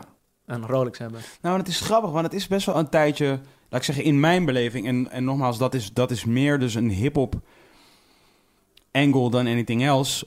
Eh, behalve dat ik altijd, ik persoonlijk dan altijd wel respect heb gehad voor. Niet, niet respect op een, op een manier dat ik. eh, hoe noem je dat? Hoe moet ik dat zeggen? Dat ik mijzelf heel veel. Nou, oké. Ja, ik weet even niet het, het woord ervoor. Maar ik bedoel. eh, eh, eh, ik had dat wel, wel, wel zoiets van. Luister, als iets hoort bij een bepaalde wereld. Mhm. En ik, en ik ben niet in die wereld. Dan, heb ik, dan moet ik gewoon wegblijven van die, van die wereld. Totdat ik mij begeef in die wereld. Begrijp je wat Maar ik hoe bedoel? verhoudt Rolex zich dan tot deze situatie? Nou, nou Rolex is, bevindt zich in, in- voor mij in twee domeinen. Eh, in, Ja. het, in het domein van eh, rich people, Mhm. oud geld, Ja, en in het hip-hop domein. maar bij beide staat het synoniem voor iets bereiken. Ja, alleen vanuit het, eh, in het hip-hop domein is het, ja precies, alleen in het hip-hop domein is het natuurlijk van, het is self-made, het is new money. Ja, En het is, eh, ehm, ehm, ja, weet je, het vertegenwoordigt juist, laat ik zeggen, de, de, de, de pijnen en het hardship. van en de- mama, I made it out of Exact, the ghetto. En nu draag ik die gouden Rolex. Precies dat. En, en, en in, in, in oud geld betekent het juist natuurlijk traditie en, en, en hè, eh, generaties. En, En hoeveel merken kunnen dat zeggen? Die in beide vijvers vissen? Ja, niet zoveel. Nee. En op die ene vijver werd sowieso fucking al veel ingespeeld door alle juweliershuizen. Ja. Dus dat oud geld. En dat doen wij nu ook. Ja. Maar dan met het nieuwe, eh, in die zin, het nieuwe geld. ja. En eh, Maar ja, dat, dat vind ik er vet aan. En dus, dus van, dat, dat, is, dat, is een, dat is ook iets, en ik denk dat dat, eh, nogmaals, dat is de, wat dat betreft Nederland een, een, een, eh, een, een bijzonder rigide land op dat gebied. ja, en, en dat maakt het heel interessant wat jij aan het doen bent, vind ik. Ehm, eh, maar ook wat al deze, wat, wat laat ik zeggen, de hele hip-hop eh, movement aan het doen is op dit exacte moment. ja. Weet je, dat is eh, ehm, toch best wel eh, grens, grensdoorbrekend, wil- zoiets. Eh, eh, Bijvoorbeeld dus Off-White had ik, had ik het net over. Van dat, dat, dat, dat vind ik een interessant merk in die zin dat ik heb er helemaal niks van. En het kan me eigenlijk ook helemaal geen ene kut schelen. Behalve wat ik er vet aan vind, is, is dat ze dus constant dat Off-White gewoon plakken op alles waar zij Ja. van willen zeggen van luister, inderdaad, dit is de Mount Everest. Dit is de diepste soort, dit is zo diep als je kunt duiken. Dit is... eh, Ja, maar die Vir- Virgil Abloh heeft dat ook heel goed begrepen. Snap Ja. je? Die snapt, dat is in principe gewoon ook een marketeer. Ja. En dat was Hans Wielsdorf eigenlijk ook. Want ik ben een fucking asshole wat dat betreft. Dus Laat ik het zo zeggen. Ik ben, ik ben, ik ben een... ehm, ik ben een oud en proud bandwagoner. Ik vind het niet erg om op de bandwagon te zitten. Zo van, Mhm. dat is prima. Luister, als iemand iets... Als je het kunt verkopen aan mij... Dan ga ik hier niet zitten doen alsof dat niet zo is. Nee, Begrijp je wat ik bedoel? Ja, en ik kan dat ook waarderen. Van, dat, is, dat is goed. Als jij, als jij een goede slogan hebt... of jij hebt een soort van... jij hebt een verhaal weten te vertellen... waardoor ik nu helemaal geïnvesteerd ben in jouw product... Dat is fijn, snap je? Ik Voor ga, nu, ja, ik ga hier nu niet, niet zitten van... ah nee, nee, helemaal niet. Het kan me niet schelen en zo, dit en dit. Nee, ik ben officieel geïnvesteerd in Off-White. Ik heb precies niks van dat merk. Maar ze hebben me wel gevonden. Snap je? Ja. En dat kan ik heel erg waarderen. Dus ik wil laatst... Ik wil zo'n eh, Rimowa-koffertje halen. Mhm. Eh, want, eh, want ik ben vaker... kleine vliegtripjes Ja. aan het doen dan dat ik vroeger deed. Dus ik ben precies die fucking asshole. Ik weet het. Ik meen het. Ik, zeg, ik, kwam terug van mijn vakantie en mijn Ja. koffer was stuk. Ik zeg Ja. tegen mijn vriendin, ik moet even een Rimowa-koffer halen. Mijn vriendin zegt, wat, een Rimowa-koffer? Ik laat het er zien. Ja, En ze zegt, ah, dat is, ja, dat is prima Whatever, maar waarom de fuck is zo duur? I don't give a fuck. Je weet toch, ik moet die shit hebben gewoon. Oké, dus ik ben ook deze ik ben ook deze, deze guy. En ik, en ik zeg de hele tijd, dus ik ben deze loser en ik ben deze stuk. Het is gewoon, het is gewoon omdat ik... Dat is die soort excuuscultuur waarin we leven. Ja, dus Mhm. je moet nu... Je, ik moet een excuus maken voor het feit dat ik dit eigenlijk leuk vind. Maar ik vind het ook echt leuk. Ik meen dit. Dit is Maar, leuk. maar marketing is toch net zozeer een kunst als, als any other? Dat, dat is wat ik probeer te zeggen. En toch, en toch voel ik mij dus blijkbaar nog steeds zo erg gevangen in deze cultuur waarin wij leven in dit land. Ja. Dat ik de hele tijd moet zeggen, ja, ik ben deze sukkel en bla bla bla bla. maar dat is Nederland ten voeten uit. Ja, ik weet dat is Nederland puur zang. En Ja. sterker nog, het- zeker gouden Rolexen. Die ik wilde al alleen even helemaal voordat ik dit vergeet, dus ik, ik ging, dus ik wil die koffer. Ik ga Ah, naar sorry, w- sorry, nee, maar ja. niet uit. Ik ga naar www.rimowa.com. Bang, ik kom daar binnen. Of white mal Rimowa. Eh, Dit is het eerste. Is het eerste wat ik, ik denk, wat? Serieus? Jullie weten, jullie weten gewoon precies waar Ja. ik heen aan het gaan ben met alles wat ik aan het doen ben. Eh, weten jullie mij te vinden? Sorry. Dat is kunst. Dat Ja, is kunst. Is echt dat. kunst. Ja. Straight up. Ja. Ja. Maar, ehm, sorry, ik weet, ik ben heel veel mijn punt kwijt. Het, we kunnen het hebben over dat dat kunst is. Ja. Anyhow, dus die marketing is voor mij ook kunst. En ik was zelf in mijn optiek, niet, ik, ik vind mezelf geen marketeer. We Mhm. slaan een kant in die onontgonnen gebied is Mhm. op ons terrein. Dus in horloges heb je dat niet. En ehm, die inspiratie heb ik wel verkregen door onder andere... Ik, ik heb iemand die voorheen in de mode werkte. Die Mhm. werkt nu voor ons. Zeg maar wat jouw rampenplan Twan is. Dat, daar heb ik een sidekick Nick voor. Sidekick- Ehm, heet hij ook Sidekick Nick? Sidekick Nick. Ah, hij heet ook echt Sidekick ja, Nick. ja, dus een shout-out naar hem. Jullie moeten elkaar wel een keer ontmoeten, vind ik dan. Ben En ik, ben ik van een eens. Sidekick Nick, dat klinkt wel als een soort van... eh, Super duo. jullie gaan iets doen. Op zijn minst één cartoon uitbrengen of zo. Is nog niet super enthousiast, zie je het? Oh, ja, zo. een koffietje nodig, Ja, Twan. Twa- ja, Twan eh, Ik werkt ben een heel beetje hard slecht deze aan dag. het gaan. Nee. Een. Oh ja, maar... Ja, dat is het. Wat is er met je droog, dan? droog hoesjes. Wat is er met je dan? Ja, eh, ben je een beetje ziek? Ja, ik denk gewoon Lowlands. En Ah. voor mijn werk. Ah, sigaretjes roken. Ja, Ah, lekker. Doe het ook een beetje rustig aan. Sidekick Nick, sorry. Sidekick Nick. En die heeft mij die, ehm, die marketinginslag beter doen beseffen. Want hij komt uit mode. Hij komt uit, ja, hij is de oprichter van een eh, van ETQ heet dat, een schoenenmerk. Mhm. Ja, ik en, weet het. ehm, ja. En daar is hij eh, vertrokken, dus daar was hij klaar mee. En ehm, ja, in, in de modewereld is het helemaal niet zo gek wat er gedaan wordt met een soort van een nieuwe doelgroep Wat, aanspreken jou, en ook filmpjes maken. liggen bij ETQ, in de ETQ store. Weet je dat? Ja, bro. Ah, hooked up. Lekker grap. Hij weet alles, die gast. Research, lekker man. Nee, nee, nee, dit, dit, dit weet ik. Zeg maar. dit, dit, dit weet ik. Ja, nee, dit- wat ik zeg van... You- eh, als dingen in elkaar klikken, weet Ja. je, dat is, waar ik, dat is waar ik altijd juist vrolijk van word. Ja, Weet je, terwijl, terwijl, terwijl er dus een soort, er is die soort counter shit, waarin ze van, oké, nee, je hebt me gevonden, maar daarom wil ik het Ah, niet. Juist, daar waren we. Ja. En dat is Nederland ten voeten uit, dat Ja. wilde ik zeggen. Ja. Bij ons bij Gouden Rolex, als we dat verkopen aan een Nederlander... die dat echt gewoon zelf goed kan waarderen... die echt denkt van, fuck it, dit is nice... Hm. die heeft dan toch wel van, ja, in een business meeting, zegt ze dan... dan doe ik hem wel even af, hoor. Want dan zeggen ze van, oh, weet je, hij verdient zoveel geld... hij heeft Mhm. Gouden Rolex. Terwijl bijvoorbeeld in Italië is het precies andersom. Die gasten zeggen, ja, voordat ik iets ga investeren in een soort van bedrijf, Ja, moet ik een gouden Rolex hebben, anders word ik niet serieus genomen. Want dan denken mensen, hey, gouden Rolex, succes, we gaan zaken doen. Weet je, en daarin is Nederland wel helemaal het tegenovergestelde. denk je dat daar, denk je dat daar verandering, denk je dat daar verandering in komt? Sowieso, sowieso. En dat is juist iets wat wij stimuleren. En wij willen bepalend zijn. Dat is terugkomend op je vraag van wat wil jij bereiken Mhm. op eh, persoonlijk gebied als liefhebber, heb ik dus net uitgelegd. En op zakelijk gebied wil ik toonaangevend zijn. Dus ik wil die guy zijn die zeg maar de autoriteit is betreffende horloges. Mhm. Dat als jij hoort van, oh, een nieuw horloge, dat je gewoon mijn fucking kop ziet. Dat je denkt, ah, het is jij toch? even vragen, even, wat, wat zou Jasper ervan vinden? Ja, ja, ja. En dat gefundeerd op, op kennis en een, eh, een interessante aanpak marketingtechnisch gezien. En ik denk dat we, dat, dat we daarmee heel ver gaan komen. Merk jij dat jij vanaf, of laat ik zeggen, eh, hebben jullie kunnen merken dat vanaf het moment dat jij bijvoorbeeld op YouTube dingen begon te doen, dat er ook andere klandizie werd aangetrokken? 100 procent. Ja? We hebben het sowieso helemaal anders verpakt. We hebben die traditionele shit hebben we achter in de kast geladen. En we doen het nu op een manier, je weet toch wat Supreme doet? Dat heb je ook al eens Mhm. besproken. Ze zetten die shit online, 12 uur om, eh, weet ik veel, maandag. En iedereen gaat dan die shit, wil die kopen. En we hebben hetzelfde principe een beetje met een drop. Dat we zes nieuwe pieces online zetten op dinsdag om twee uur. Waarna ik direct live ga en met de mensen kan praten. Dus vandaag, eh, of gisteren ging ik ook live. zijn er 150 mensen over de hele wereld die live zien dat ik die horloges aan het presenteren ben. En die ook live kunnen vragen van, oh, wat is de diameter, wat is de prijs, uit welk jaar komt die? En daarmee ben ik aan het praten. En tegelijkertijd gaan ze online, zeg maar, for sale, Mhm. on offer. En wat je dan krijgt is, omdat er, hetzelfde is als jij een vliegticket gaat boeken. Nou, zijn nog drie plaatsen beschikbaar en er zijn 17 mensen die checken of zo. Dan denk ik, fuck, ik moet dat vliegticket nu gaan kopen. Mhm. En we hebben gezorgd daarvoor dat er een bizar snelle omloopsnelheid komt. Dus we gooien die shit op dinsdag twee uur online.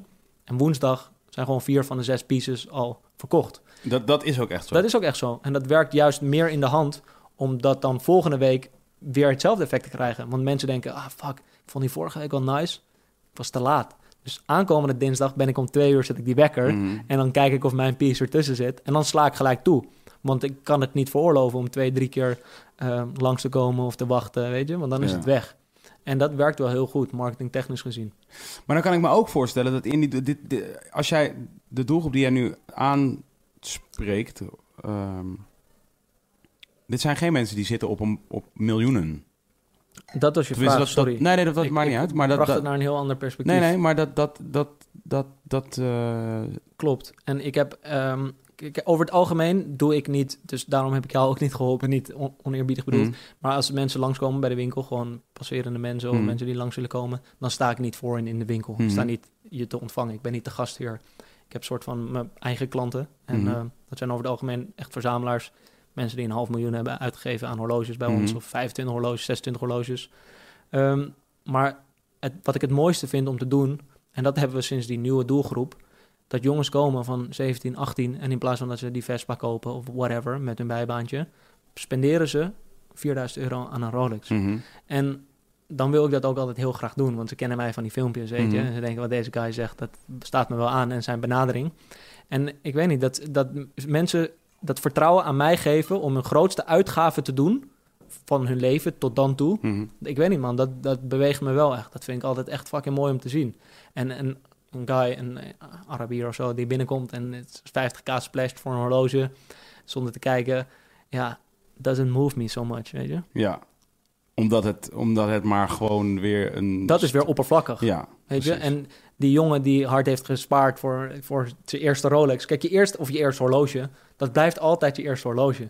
En daar heb je altijd een soort gevoel, accomplishment, combined met een soort van ja, verliefdheid, maar ook door de ervaring. En ik wil gewoon dat dat tot in de voeten uit perfect geregeld is. Wat is er waar aan ehm, dat het een solide investering is om te doen?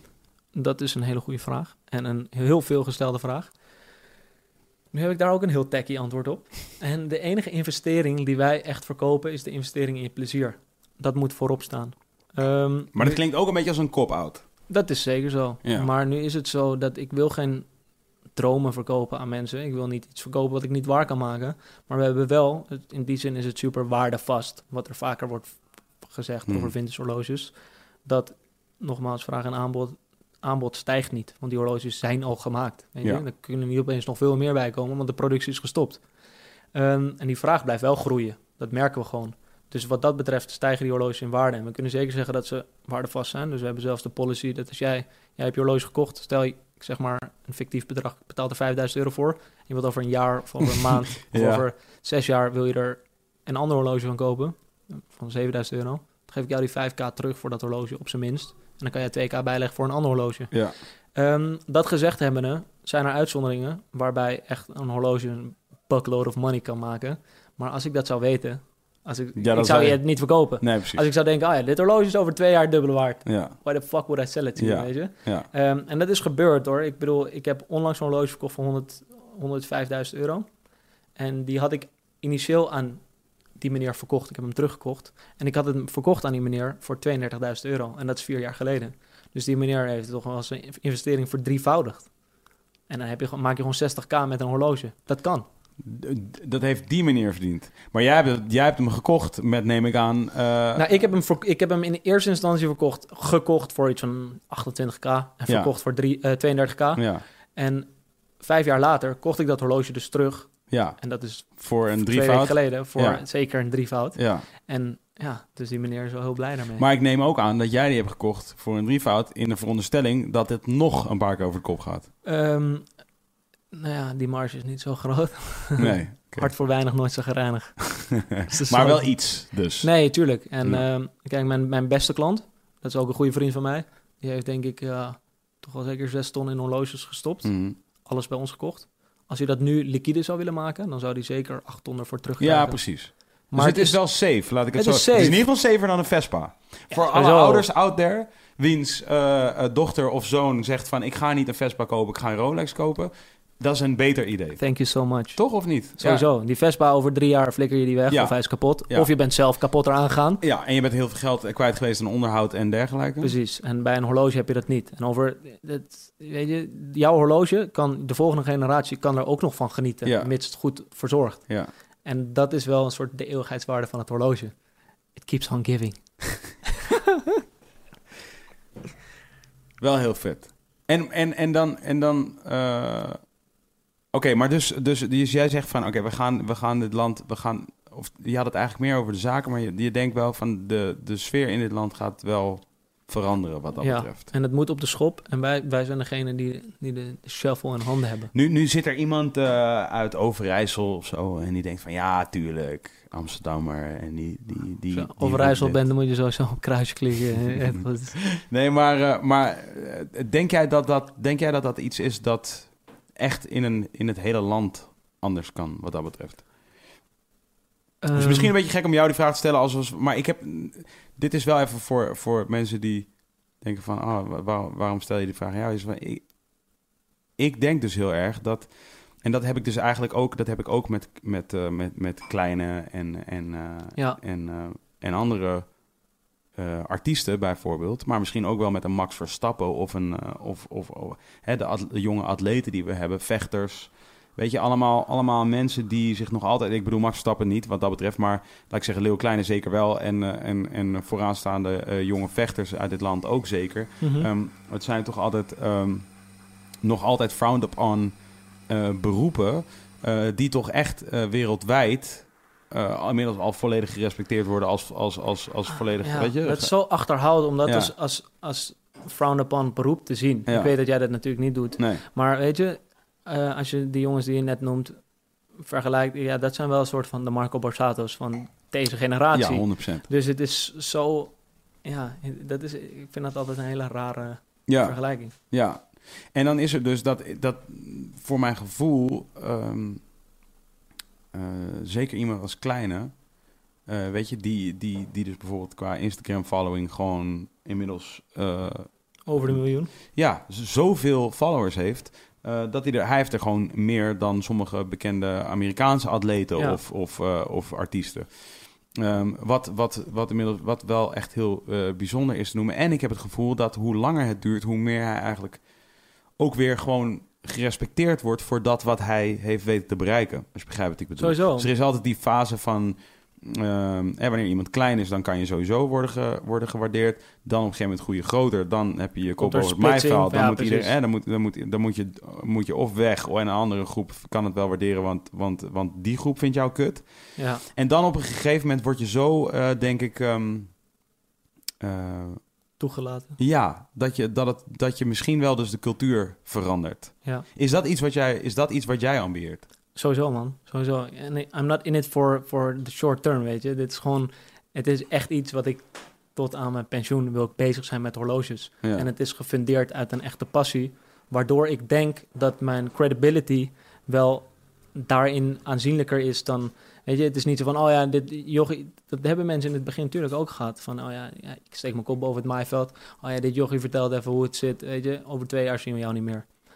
But that ain't the game, weet je. Wat, eh, Twan is iets aan het doen. Wat ben je aan het doen, Twan? Nee, ik, zie, ik zie een tekstje. Ik dacht, ik moet Een Pornhub ik openen op de sidescreen. Ah, oké, shit. Sorry. No worries. Ja. Ehm, en ik, ik, ik wil wel daarin toonaangevend zijn in deze scene. Dus ik wil mensen een soort van kennis bijbrengen over Ja. de horloges. Dat ze in ieder geval een gefundeerde keuze kunnen maken. Want dat is er gewoon heel weinig. En in de modewereld is dat, is dat wel aanwezig. En in muziek is dat ook aanwezig. En je hebt veel kanalen waar je zoveel informatie kan halen wat je wil. Maar qua horloges is dat heel erg afgeschermd. En dat is deels te wijten aan dat het een soort ontoegankelijke hotel. Ja, precies. Maar volgens mij, want jij zegt wel van eh, de, in de muziek is het zo. En in de, maar volgens mij, da- daar ben ik het niet helemaal mee eens. Want er is daar nog steeds een gigantische kloof. Oké, verklaar je nader. Nou ja, dus, dus er is nog steeds een hele grote, ehm, laat ik zeggen, de muziekindustrie bijvoorbeeld. Die beweegt eh, in Nederland nog steeds eh, volledig in de schaduw. Ja, Zeg maar zo van, de, de, de, jij kan nu niet vertellen wie de CEO is van eh, Sony. In. Amerika, eh, zeg maar, als jij je begeeft in een, in een, in een industrie, eh, of laat ik zeggen, als jij, als jij in de top van jouw industrie beweegt, dan ken je ook elke, alle andere toppers in, de, in andere Ja. industrieën. Begrijp je wat ik bedoel te zeggen? Dus van, niet per definitie natuurlijk, maar ik denk dat dat over het algemeen wel, wel valt te stellen. Ik bedoel, wij, ik, denk dat, ik denk dat meer mensen, ehm, laat ik zeggen, nou ja, om maar eens iemand te noemen, Diddy of Jay-Z. Van, en dit zijn natuurlijk ook artiesten, dus het is een beetje een soort vals spelen. Ja. Maar misschien een Russell Simmons of een Jimmy Iovine. Mensen uit, Ja. men- grote beken- bekende mensen uit de, uit de Amerikaanse muziekindustrie. Dit zijn, eh, weet je, namen die iedereen wel kent. Ehm, eh, terwijl de, hun eh, Nederlandse equivalent kent niemand. nee. En, en, en, en sterker nog, dat, is, dat, dat, dat wil ook niemand Nederlandse echt. equivalent ben jij, toch? Nou ja, misschien van, eh, misschien van, laat ik zeggen, de rappende CEO's wel, ja. Maar, maar laat ik zeggen, de Jimmy Iovine's en de Russell Nee, Simmons. nee. Kijk, Kees Koning Ja. is Russell Simmons. Dat is zo. Maar er zijn natuurlijk ook nog steeds... eh, er, zijn ook, er zijn ook CEO's van de major labels. Maar er zijn, ook- er zijn ook CEO's van andere bedrijven. Weet je, eh, Ja. waar, laat ik zeggen, van de, van de andere grote bedrijven in Nederland... Waar, waarvan de namen eigenlijk niet bekend zijn tot ze een keer worden gekidnapt of zo. Nee, dat is zo. Maar die transparantie sowieso proberen wij helemaal te bieden. Van begin tot eind. En ik denk dat dat ons ook an- anders maakt. Die, nogmaals, het keyword hier is, is toegankelijkheid. En toegankelijkheid staat niet per definitie, daar begon de discussie een beetje mee. Toegankelijkheid staat niet haaks op exclusiviteit. Ja, En ehm, dat is wel, denk ik, een misverstand dat, ja. dat het geval is. Net als dat hip-hop werd er altijd een soort van de oppression of zo, weet je, van Ja. ondergeschoven. En nu is hip-hop nog steeds het is meer booming dan ooit. ja, Maar het heeft niet minder lading voor mij. ja. Geeft mij niet een minder gevoel, omdat het meer alom geaccepteerd is. ja. Hier denk ik vaak over na. Hoe, heb, hoe ervaar jij dat dan? Ja, dat dus qua daar- muziek? Ja, daar, Verliest het credibility nu is het zo van... ja kijk, ik geef dus niet zo. Ik geef dus niet zo. eh, ja, nou, oké, wacht. Ik geef wel om credibility, maar het gaat erom wat ik, da- wat ik daarvan vind eh, eh, voor mijzelf. Ja, En wat ik vind van andere mensen kan boeit zo. Dat kan mij sowieso niet schelen. Laat ik het zo zeggen. Er zijn momenten wanneer ik heel zwak ben en katerig en zielig, dat ik ineens denk: wat een lul. ja. Begrijp je wat ik bedoel? Ja. Maar ik weet ook, dan ben ik op mijn allerkleinst. Weet je, als ik gewoon helder kan nadenken, erbij ben en gewoon weet wat ik aan het doen ben, dan, eh, dan, dan ben ik niet aan het, op die manier aan het oordelen over andere mensen. Dus als ik het heb over geloofwaardigheid, dan, dan denk ik meer aan mijn eigen positie binnen het, het geheel. Weet je, en dat kan, nou, om het even makkelijk te maken, hip-hop bijvoorbeeld. Ehm, eh, ja, mijn positie binnen het geheel is dat ik, dat ik onder andere. eh, de pathway ben voor artiesten om zichzelf kenbaar Ja. te maken en Ja. een product te verkopen. Nou, nog heel onlangs eh, bijvoorbeeld werd ik op Twitter, eh, en ik weet even niet meer in reactie op wat dat was, maar ik had iets gezegd, I guess. En toen werd ik tussen aanhalingstekens aangevallen op eh, Busy. Je werd aangevallen op een, iets wat je zei over Busy? Nee, Busy zit op het label dat ik run. Oh ja, ja, ja. En dus werd ik werd aangevallen Ah, oké, omdat ik... jij verantwoordelijk bent voor jouw artiest. Exact, ik Dus ben verantwoordelijk Maar voor... dus Leo had iets gezegd en jij... Nee, ik had iets gezegd wat gewoon ging over, I guess, eh, geloofwaardigheid of, of, Ja? of iets dergelijks. Of in ieder geval iets anders van, van Ah, waarde. toen zei hij, ah, maar jij Busy onder je label. dus- Exact. Nou, en het was, het was nog wel iets minder genuanceerd dan dat. Het was meer van, jij bent... eh, jij bent eh, Nou, waar we inmiddels zijn, wat ik wel interessant vind... er waren tijden dat ik zeg maar gewoon echt behandeld werd... zoals eigenlijk de rest ook behandeld wordt. Ja. Namelijk, jij fucking... jij fucking... ehm, piep, piep, piep. weet Ja, je, ja, ja. allerlei woorden achter elkaar. Ehm, eh, je bent hypocriet, want jij doet dit en dit en dit en dit. En, dit. en inmiddels is het zo, wat, wat wel deze podcast ook een beetje eh, eh, heeft geholpen... is dat ik zoveel verteld heb over hoe ik in dingen zit... dat als er kritiek op mij is, ook al is dat heel erg uitgesproken... dan nog gaan ze me niet uitschelden vaak nu. Wat ik wel heel leuk vind. Is dus dat ik wel krijg van... dit klopt niet met wat je zegt, want je doet busy. Hoe verklaar jij konten, Ja, ja, eh, ja. tieten, ehm, eh, weet je, eh, je moffo gaat diep en zo. ja. En, en, en, en, en aan de andere kant dat jij in je podcast praat over, weet je, een bepaalde mate van verlichting. Ja, en, precies. en ehm, houden van dingen, mensen en, en, en, en andere. Hoe en- reageer hoe, hoe, Wat voor in de- effect heeft het op nou, jou? in de eerste plaats, in de eerste plaats probeer ik, laat ik zeggen, ik probeer altijd niet daar meteen op te reageren eh, op een manier die dismissive is. Mhm. Snap je? In de eerste plaats denk ik altijd van ja, oké, als iemand zoiets zegt, ehm, eh, ondanks dat ik zelf geloof dat het dat diegene er beter aan beter af is als diegene dat niet zou Ja, willen zeggen tegen mij. Maar dat, dat maakt niet uit. Want, nog, want ik ga niet over wat diegene zegt tegen mij. Ik ga over wat ik vind, snap je? Mhm. Dus diegene heeft het al gezegd. Ik bepaal niet dat diegene dat had mogen, wel of niet had mogen zeggen. Dus diegene heeft het gezegd, ik heb het gehoord. En ik moet er nu iets van vinden. En ik probeer niet... Ik, ik ben altijd eh, rapper geweest. Mijn, mijn, een deel van mijn ambacht was battle shit. Dus zo van, als het een wedstrijdje is... of ik kan weerleggen wat iemand zegt tegen mij... ik Ja. geloof wel dat ik dat kan. Dus Ja. dat, dat, dat is niet de uitdaging voor mij. De uitdaging voor mij is veel meer... is wat dezegene ze- tegen mij zegt... eh snijd dat hout. Zit daar wat in? Ja. Weet je, van is dit een terechte emotie die diegene voelt? En, en is het waar inderdaad? Eh, weet je, strookt ehm, het feit dat ik eh, dus wel een Rolex kocht toen ik daar eindelijk het geld voor had. En, toen, en, en het feit dat ik busy zijn muziek uitbreng, eh, strookt dat met wat ik hier zeg over wat werkelijk belangrijk is Ja. in het leven. Ja. Weet je? En daar ga ik er gewoon over nadenken. En, en, en het strookt per definitie. Ehm, en het komt omdat, om, om maar zo te noemen, ik nu hopelijk, inshallah, op een derde ongeveer van mijn leven ben. Eh, misschien iets verder, maar ongeveer. Laat ik zeggen, ergens tussen de derde en de helft. En ik ben in ontwikkeling. Dus ik moet al die dingen doen om te leren wat, wat het De echte waarde voor Exact. je zijn. Ja. dat is waar we naartoe, dat is waar we naartoe aan het gaan zijn. Ik Mhm. ben nog niet daar. Ik ben fouten aan het maken, openlijk. Maar dat, ik, doe dat, ik doe dat liever. Dus van, eh, eh, dan, dat ik het, dan dat ik nooit zal weten of dat iets is wat ik wel of niet had Precies. willen doen. Ja. En, dan, en wat ik bedoel, dat is misschien een soort hele mooie soort filosofische uitleggen om, om ehm, je moffel gaat diep van busy, eh, zeg maar, om, om dat soort Je weerlegt dat wel heel eloquent nu, hoor. Het YouTube, is wel- YouTube kanaal, maar zo, zo, zo ga ik er wel in, weet je, zo Ja. ga ik er wel in. Ehm, Dus volgende keer als ik een, een soort hurtful comment maak, dan zit jij een soort van 10 minuten zo overthinking. Hmm. Iets is hurtful alleen maar omdat je het zo ervaart, toch? Als ja, jij, voor als die jij- ander, denk ik. Oh, eh, oh ja, diegene je? heeft het als hurtful Ja. ervaren, be- bedoel je? Bedoel, is nou dat ja, wat je het beweegt iemand wel blijkbaar om hier... Dus het, het emotioneert iemand in enige mate... Ja, om jou hierop aan te spreken en verantwoordelijk te stellen. In dit geval dan voor iets wat Leo heeft... Of tenminste voor Leo, zijn muziek. Ja het, is heel, het is echt super interessant. Want namelijk, kijk, Kirak, weet je wat Kirak is? Eh, nee, ik ken het woord wel.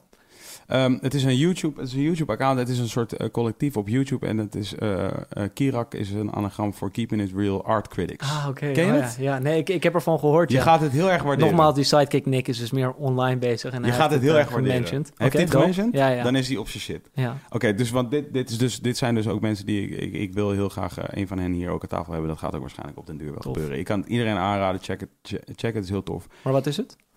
Ze zijn jou, maar dan in de kunstwereld. En ik denk dat ze dus vervolgens, als, ik dit, als zij horen dat ik dit heb gezegd... gaan ze waarschijnlijk zeggen van, wat een onzin. Maar dat is dus precies wat ze doen, Ja, zeg maar. ja. Eh, is, eh, ehm, zij, eh, ja, zij doorbreken, laat ik zeggen, zij doorbreken de, de heilige. Ze, ze schoppen tegen de heilige huisjes binnen de Mhm. kunstwereld. En dat is denk ik, dat is ook weer kort door de bocht. Want ik denk niet dat ze een soort van op, opzettelijk aan het schoppen zijn tegen de heilige huisjes. Maar ze, ze, ze schromen het niet. Nee, die gevestigde orde mag wel even geschud worden. zeg Exact, maar. Ja.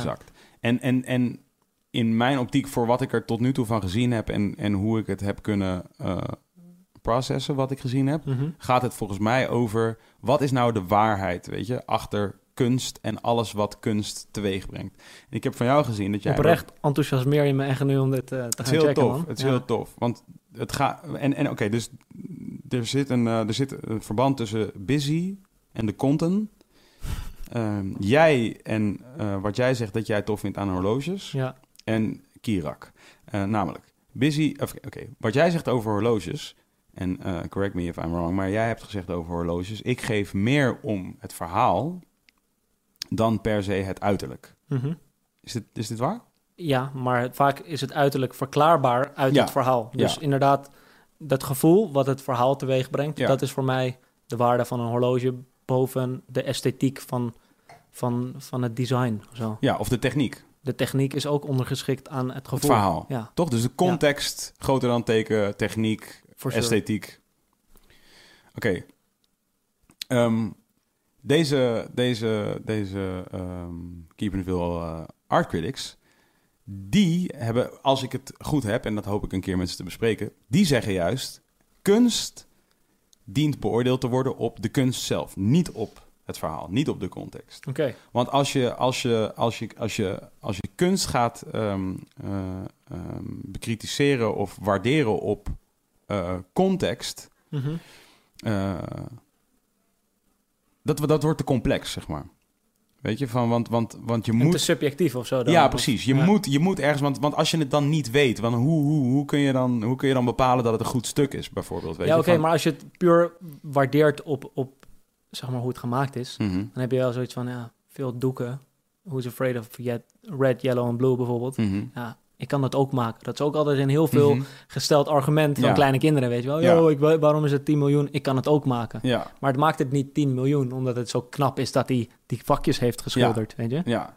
Nee, oké, maar dat is... Dit is maar dat nu, is- daar staan nee, hun- Oké, maar dat is techniek. Dan heb je, ook nog, je hebt ook nog esthetiek, toch? Ja, Dus ja, oké. En, en, en, ehm, eh, en, het, en, en, en dit, dit weet ik niet voor een feit hoor, maar het verhaal kan wel zitten in hoe, in welke methode er gehanteerd is. Dat is misschien ook wel context, maar het is in ieder geval niet context als in de maker ging door een depressieve periode en daarom is dit stuk interessant. ja, ja, Begrijp je wat ik bedoel? je bedoelt, ja. Laat ik zeggen Amy Winehouse, even een makkelijke, eh, relatief makkelijke metafoor. Haar muziek staat, staat. ja. Dat maakt niet uit Of je haar verhaal nee, kent, weet nee, je? Nee. Als jij, eh, weet je, sterker nog, we zaten, ik zat laatst bij eh, Universal. Ik zat daar in een kantoor. Daar hing de, die, die, die, die cover van een van die Amy Winehouse albums. Ik weet even niet meer hoe dat album heet. Anyway, die cover hing daar. En we, en we zaten gewoon zo en ik zag gewoon, eh, daar, daar hangt een heel lelijk. Sorry als iemand van Universal nu luistert, maar daar hangt echt een tyfus lelijk eh, canvasje. Echt gewoon, eh, het ziet er echt uit alsof het echt bij de Hema printshop is gemaakt. Zo van, oké, we hebben nog niks aan deze muur hangen. We gaan hier even een soort van canvasje hangen. Met soort van twaalf artworks van recente Universal Music Oh, ja, ja. Echt tyfus lelijk. Paint bij elkaar gezet Ja, of zo. en ik ben wel echt die persoon die dan zoiets heeft van... nou, oké, laten we dan op zijn minst zorgen dat het functioneel is. Dus ik zat daar met een paar mensen. Ik zei van, wat is, wat is nou het mooiste cover art op dit ding, weet je? En het is ook leuk, omdat het zegt iets over de mensen die er naar kijken. Ja, het zegt iets over de, de cover arts, weet je? En het, en het zegt iets over de beleving die wij als collectief hebben... van verschillende soorten art. Namelijk Mhm. we- welke, welke, welke artiest, welke, misschien wel welk label... welke periode in ons leven, et cetera, et cetera. Je kan, ik, ik, ik kan niet anders dan mij... Dan mij ehm, nostalgisch voelen als ik happy hardcore luister. Is Ja. het goede muziek? Nee, maar ik ben er opgegroeid met happy hardcore. Ja. Ah, ah, kan ik niks aan doen. Ik ging naar schoolfeesten en we luisterden happy hardcore. Dus als ik hoor, have you ever been mellow? Dan word ik gewoon ja, een beetje weemoedig. En dan denk ik... Vlinders in je ah, buik. Ja, vlinders in mijn buik. Dan denk ik aan de eerste vriendinnetjes en bla bla bla. Daar kan ik niks aan doen. Kutmuziek. Maar dat is wat het is. Oké, Amy Winehouse hing daartussen dus. De cover, eh, cover art van Amy Winehouse. Een Ja. van de Amy Winehouse albums. Toen zei ik van... Dit is gewoon eigenlijk lelijk cover art. Als jij een slechte, eh, laat ik zeggen, eh, pop, jazz zangeres was of zo, of whatever, de, Ja. whatever je zou willen omschrijven dat de muziek van Amy Winehouse was. Als jij een, een slechte zangeres, dan was dit artwork precies wat je zou verdienen, eigenlijk, zeg maar. Maar zij is Amy Winehouse. Dus Dan De- mag je meer van ja, verwachten da- dan nee, dit. nee, nee, maar dan maakt het niet uit. Nu is de artwork is prima, want we zien Amy Winehouse. Ah, oké, zo. Oké, dus dat is de waarde van... Is van ja. fijn. Ja, Snap je? Ik bedoel, als het Amy Winehouse is, dan maakt het helemaal geen kut uit. ja. Eh, laat ik zeggen, als, wij, als, jij, als jij het artwork van ehm, eh, Purple Rain record... Mhm. Je weet, zie je dat nu Zeker, voor je? ja, ja. Twan, kun je het even bijpakken? Artwork van Purple Rain record. Ehm, laat ik even, laat ik even, even kijken. Wie, wat, wat, is een, wat is een beetje een neppe, een neppe art, een beetje een kut eh, rapper? Ik weet even niet, ik weet even niet wie. Nou, hier zien we het artwork van Purple Rain record. Dit is heel heftig, dit artwork. Zeker. Toch? Het is heel Ja. heftig artwork. Als Je dit, als je dit bij een wack artiest zet... Dan als je een hele lema artiest dit artwork geeft, dan is het vreselijk. Ja, dan denk je... Maar het is Prins. Ja, Je weet dus van, dus, dus het is gewoon fijn. Weet je, dit is Ja. gewoon hard. En ehm, dat is een, en, en nu kom ik dus bij Busy in de Conte. Ik ben daar nog niet over uit. Ik ben daar gewoon nog niet over uit. je hebt ook nog niet gereageerd. Dus die persoon, nee, dus die persoon, dat zou ik ook nooit doen. Dat zou ik nu niet doen. Nee. Ik zou diegene, laat ik zeggen, in ieder geval niet schofferen op, op, op, eh, op zijn mening. Als hij nu tegen mij zegt van, je bent een sell-out omdat je busy muziek uitbrengt. Ik zou hem nu zeker niet schofferen op die mening. En ik zou ook niet per se meteen iets bij de hand zeggen om het te weerleggen, wat ik wel kan. Mhm. Weet je? Ja. Ehm, maar wat de waarheid ervan is, is bijvoorbeeld Traag is een goed voorbeeld. Dit liedje, ken je het liedje Traag? Oké, dit is een goed voorbeeld. De eerste keer dat ik het liedje hoorde en de videoclip zag, wist ik niet zo heel goed wat ik ervan vond. Kraantje Papi stond erop en ik dacht van, hé, maar Kraantje Papi op deze track weet ik niet. Ehm, eh, de videoclip weet ik niet echt. Het is een beetje gek. Ze zijn in Madrid en ze, gaan, ze lopen over straat en ze zijn maar gewoon een beetje random met een paar danseressen. Ja. En het is super random. Ik snap er eigenlijk helemaal geen kut van. Dat was de eerste keer dat ik het zag, hè? En ik, en ik was degene die het moest gaan... Maar je had het gezien voordat het uitkwam, ja, toch? ja, tuurlijk, ja. Maar dat, dat wordt niet besproken of zo. Het is zo van, het komt op je bureau en ze zeggen van... Yo, kijk wat we hebben gemaakt, man. Eh, ja, normaal gesproken, je krijgt meestal krijg je een, wat we dan een treatment noemen. Dat is dus Ja. een soort van pitch van hoe de clip eruit ziet. En, en dat is een beetje afhankelijk van de artiest. Bij de ene krijg je dat wat meer inzicht daarin dan bij de andere. En bij Busy is het zeker in die fase zo dat, we, dat, ik, dat ik dat vaak niet wist. Dus het ik was kreeg wel een verrassing. Het was wel best wel een verrassing, ja. Ehm, eh, dus toen, toen kwam die clip, dus toen, toen dacht ik van, oké, is gewoon wel weird of zo, weet je. En toen kwam het uit en toen, toen ging het wel en zo. En, en toen ging het eigenlijk steeds beter. En naarmate die track groeide, en ik kan nu niet anders zeggen dan als nu die track wordt aangezet. En ik ben ergens, ik ben in een club, ik was op Lowlands dit weekend. En daar, daar wordt, werd de track dan gedraaid. Ja, ik voel die track gewoon Ja, dood. dan vind je het dood. Ja, maar het is gewoon, het is super succesvol. Weet je? Het is bijna, hij zit nu op 90 miljoen views. Dus Serieus? de, de, eh, ja, het is dus bij, eh, met afstand de best bekeken Nederlandstalige videoclip in de geschiedenis van YouTube. Eh, maar dit komt omdat, onder andere omdat het in Turkije een hit is. Dus er komen 38 miljoen views uit Turkije op dit moment. Zonder die 38 miljoen views zou het nog steeds de best bekeken Nederlandstalige videoclip zijn van dit moment.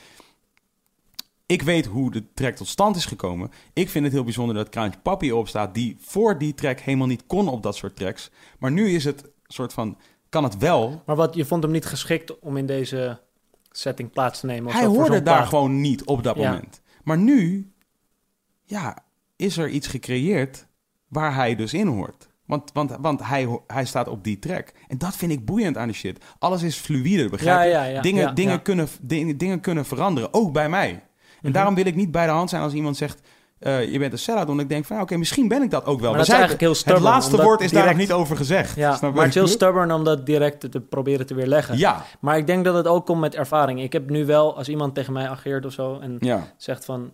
Hè, ik vind dit zo... dan heb ik wel nog heel erg de neiging om mijn eigen zaakje te verdedigen. Ja, Weet je? Ja. Ik heb nog wel zo van, oké, hier ga ik mijn tanden in zetten. Maar dat en- moet je ook doen. En, en sterker nog, ik vind dat je er eigenlijk niet eens over na moet denken. Want je bent 25. Ja. En dat bedoel ik dus niet paternaliserend van... Ah, je bent pas 25, Nee, je weet nog niet wat je doet. Maar het hoort erbij. Je weet toch zo van, je bent... Je moet... Als het goed is, beschik je nu nog over een bepaalde jeugdige roekeloosheid... Mhm. die ertoe leidt dat als iemand jou iets bij de hand te zeggen hebt... dat jij iets bij de handters terug wil Nou zeggen. ja, we hebben dus die comment sectie Ja. natuurlijk, die ook echt overstroomt, zeker met die Leeuw Kleine post daarna. Ja. En dat is wel, eh, ja, ik heb toch wel heel erg de neiging om, als het negatief is, om een soort van dat te proberen te weerleggen. Weet je, om een soort Ja. van te zeggen, nee, zo zit de vork niet, of zo steekt de vork niet in de steel. Ja. Eh, om dan te zeggen van, ja toch? Maar om op feiten uit te leggen wat er niet klopt aan Precies, het om dat te proberen te weerleggen. Ja, maar je, je, wordt niet, je, wordt niet, je gaat niet schofferen of iets dergelijks. Eh, Jawel. Nou, je weet toch, depends on which buttons they push. Ja, ja, Maar- ja. ja. En dat doe je echt uit jezelf. Dat is in de zin van, eh, dan geef je gehoor aan jouw emotie. Het is niet dat je, het is niet dat je ehm, een wel afgewogen schofferingspoging Nee, het is nog wel echt een soort van, eh, Je meent dit. ja. Ja, En maar dan is- is, het cool. Het is gewoon een natuurlijke reactie. Maar dan is het helemaal cool. Dat bedoel ik. Dat maar het is wel ik. minder volwassen. Want Maar het is wel de Rolex. Het is wel de Rolex onder reageren op comments. Want het is een, het is een, eerlijk, het is een Sowieso. eerlijke reactie. Begrijp je Ja. wat ik bedoel? Het is gewoon wie jij bent op dit exacte moment. Het is de rijpe mandarijn. Weet je, dat is wel wat het is. En daarom is het, mother, daarom is het motherfucking boeddhisme. Snap je wat dat betreft? Zo van, hang jij een religie aan verder trouwens? Of een... Boeddhisme valt volgens mij onder ideologie. Maar, eh, nee, maar dan, moet, dan zouden we ook wel moeten definiëren wat een religie aanhangen is. Overigens, het verhaal van eh Busy is dus... Busy komt uit eh, Leusden, net als Ja. ik. Ehm, ik ken hem vanaf dat hij ongeveer tien is. Hij breakdanste in de allereerste videoclip die ik ooit heb gedraaid... op dit plein, hier exact dit plein. Daar breakdanste in, hij in toen hij denk ik 16 was. En ik dus ouder. Ehm, eh, ehm, ik heb, eh, hij heeft zijn allereerste teksten die hij ooit heeft geschreven, heeft hij aan mij laten horen toen ik hier werkte in de winkel op de straat hier zo. Hij heeft, eh, ik, ken, ik ken ongeveer al zijn ex-vriendinnetjes. Ik ken zijn vader, ik ken zijn moeder, ik ken zijn zus, heeft bij mij in de klas gezeten. Je weet er zo van, dus als iemand iets wil zeggen over waarom breng je busy muziek uit, Ja. dat is de context. ik snap het. Maar heeft wel veel meer lading dan... ja, van maar ik wil niet alleen maar... Daar wil ik mij niet tussen aanhalingstekens achter verschuilen. Want ik wil ook weer niet... Ik wil niet die guy zijn die zegt, zegt van... Dat is waarom ik het doe. Want dat is ook niet waarom ik het doe. Ik vind het hard. En ik vind het succes daarvan ook hard. Daar ga ik ook niet over jokken. Ik vind het hard dat het dat succes heeft. Mhm. En dan, wat betreft de religie... Nee, ik eh, hang niet aan een bepaalde Nee, religie. het, meer omdat je een paar keer boeddhisme aanhaalt. Dus ik denk Ja. misschien dat je daar... Ik vind gewoon, van- eh, laat ik zeggen, boeddhisme is... Volgens mij staat boeddhisme symbool... eh, voor een bepaalde mate van soort goedheid die, die universeel geaccepteerd is. Ja, ja. Toch? Ja, als ik, we het ik hebben, kijk, als we het hebben over katholicisme, daar zitten een hoop meer vraagtekens bij, omdat we dan ook eventueel kunnen denken aan eh, oudere mannen die zich vergrijpen aan jonge kinderen. Dat is ook een deel van die Mhm. paradigm of zo. Ja. Toch? Dus daarom, daarom is, denk ik, boeddhisme lijkt een soort van vrij van dat soort context. Nou ja, net als wat Boeddha zegt. Hij zegt ook niet van geloof in mij als entiteit, Ja. maar geloof in, in de theorie en in, deze filosofie. hoezo ben jij zo, eh, hoezo is, ben jij zo onderlegd? Oh nee, helemaal. Ik, ik, heb, eh, ik, ik vind theologie aan zich heel interessant. Mhm. Dus dat is wel iets waar ik graag dingen over lees. En ik kan er op een, denk ik, nuchtere manier naar kijken, omdat ik nooit op jonge leeftijd geïndoctrineerd ben met een bepaald. Je bent eh, niet opgevoed met enige vorm van... eh, Nee. En dat, dat, daar hecht ik veel waarde aan. Juist omdat me dat altijd vrij is gebleven. En dat vind ik een soort van een grondbeginsel wat religie zou moeten hebben. Dat Ja. iedereen goed geïnformeerd wordt. En ik ben helemaal niet tegen ehm, godsdienst, les of iets dergelijks. Maar wel gebaseerd op een soort van feiten en op een soort van informatie. Niet op... eh Uiteraard, want je moet wel weten waarom je de klok om je arm doet. snap je? Want dat is waarom je hem kunt waarderen, toch? Precies. Dus je moet wel weten voordat, eh, voordat je daar een uitspraak over kan doen. Maar dat is precies, dat, dat is volgens mij zo van... En, ehm, Kijk, ondoordachte shit. En Ja. dat maakt niet uit met of je je horloges ondoordacht kiest, of je kleding, wat ik eerder aanhaalde, Ja. of je muziek ondoordacht Ja. maakt, of, of een je- opmerking onderdag doet. of een opmerking. En hetzelfde geldt ook voor religie. Als je dat ondoordacht doet, dan heb ik er niet, mm, althans minder respect voor. Ja. Het is niet zo van, ja, waarom, hè, waarom hang je dat aan? Ja. Ja. mijn vader en mijn moeder waren ook katholiek. Maar dat zo. vind ik niet onderdacht, in principe. Maar je, je, je, bent, je hebt er niet met een neutrale blik naar gekeken. En je hebt je niet geïnformeerd op, op mondiale schaal. Ja, maar op- gewoon advocaat van de duivel. Advocaat van de duivel. Kijk, als jij door jouw hele leven... Oké, dus jouw ouders hebben jou opgevoed met religie. En Mhm. religie is natuurlijk een heel heet hangijzer. Maar ik bedoel, we zijn er nu aan begonnen. Dus nu gaan we het ook bij religie Oh, houden. Je bent opgevoed... Nee, maar ik bedoel, je bent opgevoed door eh, je ouders. En die hebben jou eh, religieus opgevoed. Jij hebt misschien die religie niet gequestioned. Maar je hebt definitely je ouders gequestioned. Ja, oké, maar als jouw ouders, of als er ook nog wordt verteld, weet je, wat ze op school zeggen, dat is de waarheid. En jouw juffrouw, die zegt ook van, oh, Mozes die deed de C in twee. Ja, ja, nee, maar wat ik, bedoel, wat, ik, wat ik bedoel te zeggen is... als jij, als er ergens gedurende het proces... stel je bent 25 en je bent inderdaad relig- religieus opgevoed... in die 25 jaar, ik kan niet geloven dat je nergens in die 25 jaar... een keer de ruimte hebt gehad to question jouw ouders... of, of dat wat jouw ouders jou hebben verteld. Begrijp je wat ik bedoel Ja, te zeggen? sowieso, maar Dus als jij 25 jaar lang je ouders hebt kunnen respecteren... dan vind ik, dan is dat wat zij jou hebben geleerd... iets wat je hebt overwogen. Je hebt namelijk overwogen, denk ik, om je ouders te respecteren. Want je bent namelijk ook biologisch gezien door allerlei fasen heen gegaan. eh, waarin je naturally, orga- organisch, eh, je ouders gequestioned hebt. is zo, maar als jij het al vanaf jongs af aan echt meekrijgt, als je nog zo kneedbaar bent, is het wel moeilijker. Het, het zou voor 100%. mij mooier zijn als je een soort van, als je 18 bent, kan je rijbewijs halen en dan kan je ook kiezen of je een religie wil aanhangen, snap je? Ja. En daarvoor moet je niet onderhevig zijn, ook al aan die, die rituelen Ja. die bij een religie horen. Maar hier binnen, ik had eh, eh, vroeger altijd het geintje toen, toen zeg maar we allemaal zo'n beetje klaar waren met middelbare school en ik woonde hier, weet je. Dus, het, dus ik ging met veel soort, laat ik zeggen, middenklasse jeugd om. En, eh, en die waren klaar met de middelbare school en vonden allemaal dat ze het dan vervolgens verdienden om, eh, of, om, om een lange reis te maken. Oh ja, ja. En dan gingen ze dus naar zoeken. Nieuw-Zeeland, Australië, ehm, India, whatever. En daar gingen ze dan heen. En dan kwamen ze ervan terug en dan, en dan hadden ze mij altijd allemaal dingen te vertellen. En toen ik nog heel recalcitrant was, want dat ben ik niet meer. Nee, helemaal Eh, niet. maar toen ik dat heel erg was, toen, toen trok ik dat altijd heel erg slecht. En dan zeiden ze altijd van, ja, maar je hebt gewoon helemaal... Jij hebt, gewoon nog niks gezien. Je hebt gewoon echt helemaal niet gereisd. Ja, en dan zei ik altijd, ja, maar jij hebt nog helemaal niet niet gereisd. Hey! Dat is een goeie. en dat jij kan nooit meer ze niet niks van terug ook. Nee, en, en dat is zeg maar hetzelfde als wat jij zegt van ja, je kunt op, je kunt op als jij zegt van ja, eigenlijk vanaf je 18e zou je moeten kiezen om, eh, om een religie aan te hangen. Dat is waar, maar tot die tijd ben je dus niet opgevoed met de religie. En dan heb je ook een gekleurd beeld. Maar je kan wel, je, kijk, je kan niet opgevoed zonder religie, dat kan je wel. ik- het gaat over de indoctrinatie. Nee, dat van begrijp religie. ik. Maar dat is bedoel- natuurlijk een hele soort fijn lijn. Wat, wat, wat For is sure, die- maar ja. je, je ziet voornamelijk mensen die katholiek zijn, hun Ja. ouders zijn katholiek. Ja. Mensen die eh, moslim zijn, hun ouders zijn moslim. Mensen die een eh, horlogewinkel hebben, hun ouders. Ja, precies. Dus het komt erop neer dat ik gewoon hè, toch van mijn ouders heb gekregen. nou ja, ik bedoel alleen maar te zeggen van, je bent niet geïndoctrineerd, toch? Nee, want mijn, mijn zus bijvoorbeeld, she doesn't give a fuck Ja, about a Rolex. Ja, toch? Dat is, En ik denk wat dat betreft, kijk, ik geloof heel erg in de roze olifant. Dus waar ik geloof, want dat is ook marketing. En wat, je, wat we al eerder deze, eh, dit gesprek zeiden, is van het is een art. En ik, ik, ik waardeer het ook echt als dusdanig. Ik moet eh, altijd even een speciale shout-out naar de, de, de slogan van de Mercedes Vito bus. Ga ik nooit meer vergeten. Eh, de Mercedes Vito, of de, de Vito, de Mercedes onder de busjes. Dat is, gewoon, dat is de lauwste, Ja, wat mij betreft, een soort van een van de lauwste soort slogans ooit bedacht. En dat ga ik dus ook nooit meer vergeten. En ja, dus, goed, man. ja, en dus, dus dat, dat, waar, dat waardeer ik echt. Gewoon, je speelt met, Ja. je speelt met, het, met dat wat je verkoopt zeker als op meerdere lagen. Poëtische achtergrond, dan is Ja. dit wel echt gewoon een goede. Ja, het is gewoon echt goed bedacht. En dus dat is in, dat is in zekere zin indoctrinatie. Want ik, ik waardeer dat voor wie ik... Maar ik moet het wel kunnen waarderen. Voor, ik ben die persoon die het waardeert. Niet iedereen zal het waarderen. Nu, misschien heeft nu net iemand mij het horen zeggen en denkt... "Hm, Ik weet niet waarom jij het zo bijzonder vindt, maar het is helemaal niet... Ik vind het Ja. niks, whatever. Ja. Weet je, het is helemaal niet grappig. Het is niet witty, het is niet goed gevonden. Fuck Mercedes, fuck hun busje, fuck Vito. Fuck Vito fuck. Bad Boy en Ja, everybody. ja. Weet je? Maar dus, ehm, ik ben het specifiek. Bij mij is het aangeslagen omdat ik ik ben.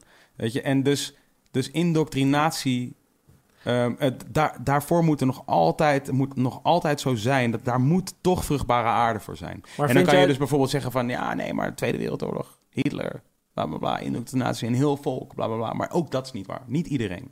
Dus niet het iedereen. En eigen keus, zeg En niet iedereen om dezelfde reden. Het is een beetje een soort van, nu, nu komen we wel op een hellend vlak, maar... ja, ja, dit is wel Nee, maar ik bedoel gewoon, laat ik het zo zeggen, van er, er, natuurlijk waren er, weet je, ehm, eh,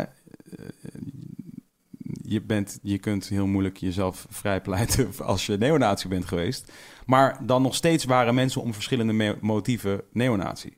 Niet iedereen was neonazi puur en alleen om dezelfde reden als dat sommige anderen, eh, als dat het merendeel dat was, wil ik alleen maar zeggen. Er zaten ook mensen tussen die de druk voelden van de groep. Die Mhm. dachten, als ik dit niet word, ga ik, word ik misschien Uit wel vermoord. zo, ja. Exact. Dus van er, er, er en, en, en dus indoctrinatie ehm, vind ik tricky altijd. Omdat het een beetje impliceert dat je dat iedereen... Dat je geen keuze hebt gehad ja, of zo. Dat, Dat, je geen... iedereen vatbaar is. Ja. En ik denk wel gewoon van nee, maar ja, daarvoor geloof ik te veel in dat.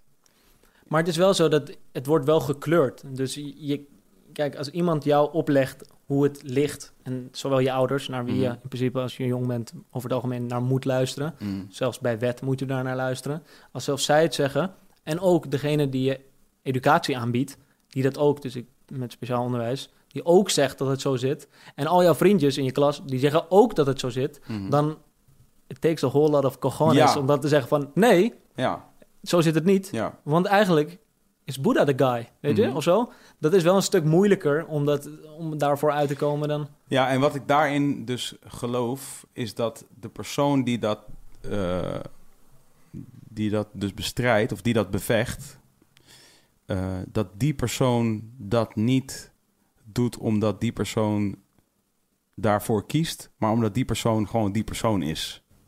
Oké. Begrijp je wat ik bedoel dat, het in, dat het in hem zit, dat het deel... Ja. Ja.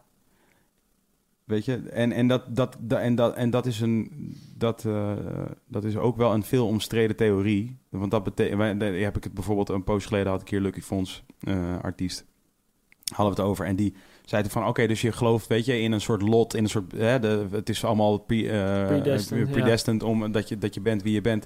En dat is eigenlijk ook niet per se wat het is, want alles wat je hebt is het nu. En in het nu geloof ik wel, in het nu Boeddhisme. ben je. Ben je gewoon wie en wat je bent. Dat is nou eenmaal zo. Dus whatever er in het nu gebeurt bij mij, hoe ik daarop reageer, is alleen maar hoe het op dat moment kan zijn. Maar er is daarna- ook maar één tijd. Er is alleen Exact, in het nu. Want exact. het verleden heb je beleefd in Exact, het nu. En de toekomst ga je beleven in het nu. Ik moet nu denken aan eh, even eh, broken watches right two times a day. hè. Dat is een hele goeie. Ja, dat is een hele goeie. Ik eh, denk dat we er doorheen zijn. Mooi, ik moet echt fucking nodig zijn. Ja, Ja, ga lekker zeiken. Bedankt voor het komen. heel leuk man. Ik heb hier trouwens de hele tijd, hier zit al buiten, er zit al Remix. Ah, hij komt, hij- ik denk dat hij, hij, hij gaat waarschijnlijk even, eh, even, eh, wat informatie bij winnen. Heb je hem al een keer in de winkel gehad? Hij is een producer. Nee, ik heb hem volgens mij nog niet in, eh, mogen ontvangen. Oké, nou, ik heb het gevoel dat hij... eh, Stuur jij trouwens al die mensen door van je label? Of, eh? Nee, nee, ik, nee, op geen enkele manier probeer ik mensen zeg maar, te motiveren om hun geld uit te geven aan dat soort dingen. Hier, hier, kan, hier kan Remix getuige van zijn. Remix, heb ik jou al gezegd dat je een horloge moet kopen? Nee, hè? Nee, volgens mij niet. Nee, toch? Nee. Terwijl je het overweegt het zo. Ik vind het wel interessant. Ja. En eh, wat, ik, wat ik wel doe bijvoorbeeld is als er dan mensen in de omgeving zijn. bijvoorbeeld- Ik heb het dus met vriendinnen wel al heel vaak meegemaakt. Weet je, dat vriendinnen slash vrouwen dan een Mhm. beetje met de ogen rollen en zoiets hebben van wat de fuck, eh, waarom, weet je wel. Dat ik dan wel zeg van ja, lu- luister, je kan, je, je kan, het is fijner dat die een klok koopt dan een auto, wat dat ja, betreft. ja, ja. En eh, dus dat doe ik wel. Goeie snor, bro. Ja, toch? Ja, lekker gaan. Maar in ieder geval, bedankt. ja, jij bedankt man. Wilde haar podcast, Ramplantan, shout-out naar jou. Much appreciated. Ehm, zijn wij volgende week hier trouwens? Nee, we zijn er... ehm, Ja, want ik ben weg. eventjes niet. Ja. Nee, jij, jij, jij gaat naar, naar Hongkong of zo, hè? Parijs. Voor een gekke business. En dan de week daarop? 3 september zijn we er weer. Is dat de week daarop? Hé, hoe kan dit? Hoe gebeurt dit? Ja, van dat is de week erop. Ja, sorry. Oké, de week erop zijn we er. Toch een datumfunctie op je horloge? Ik heb nog nooit naar mijn horloge. Dankjewel, eh Jasper. Dank je. Hey, trouwens, eh, Stefan, die noemen wij altijd, eh, die noemden wij vroeger altijd Jasper. Remix. Serieus? ja, Waarom? ik vind dat hij op een Jasper lijkt. Ik was meer een Jasper of, Olaf. Jasper of Olaf? Luister, dit is echt crazy Illuminati shit. Mijn moeder Ja. twijfelde vroeger om me Jasper of Olaf te noemen. There you go. Dank jullie wel voor het luisteren en kijken. Wilde Haren Podcast. Cheers. We out! Lekker man.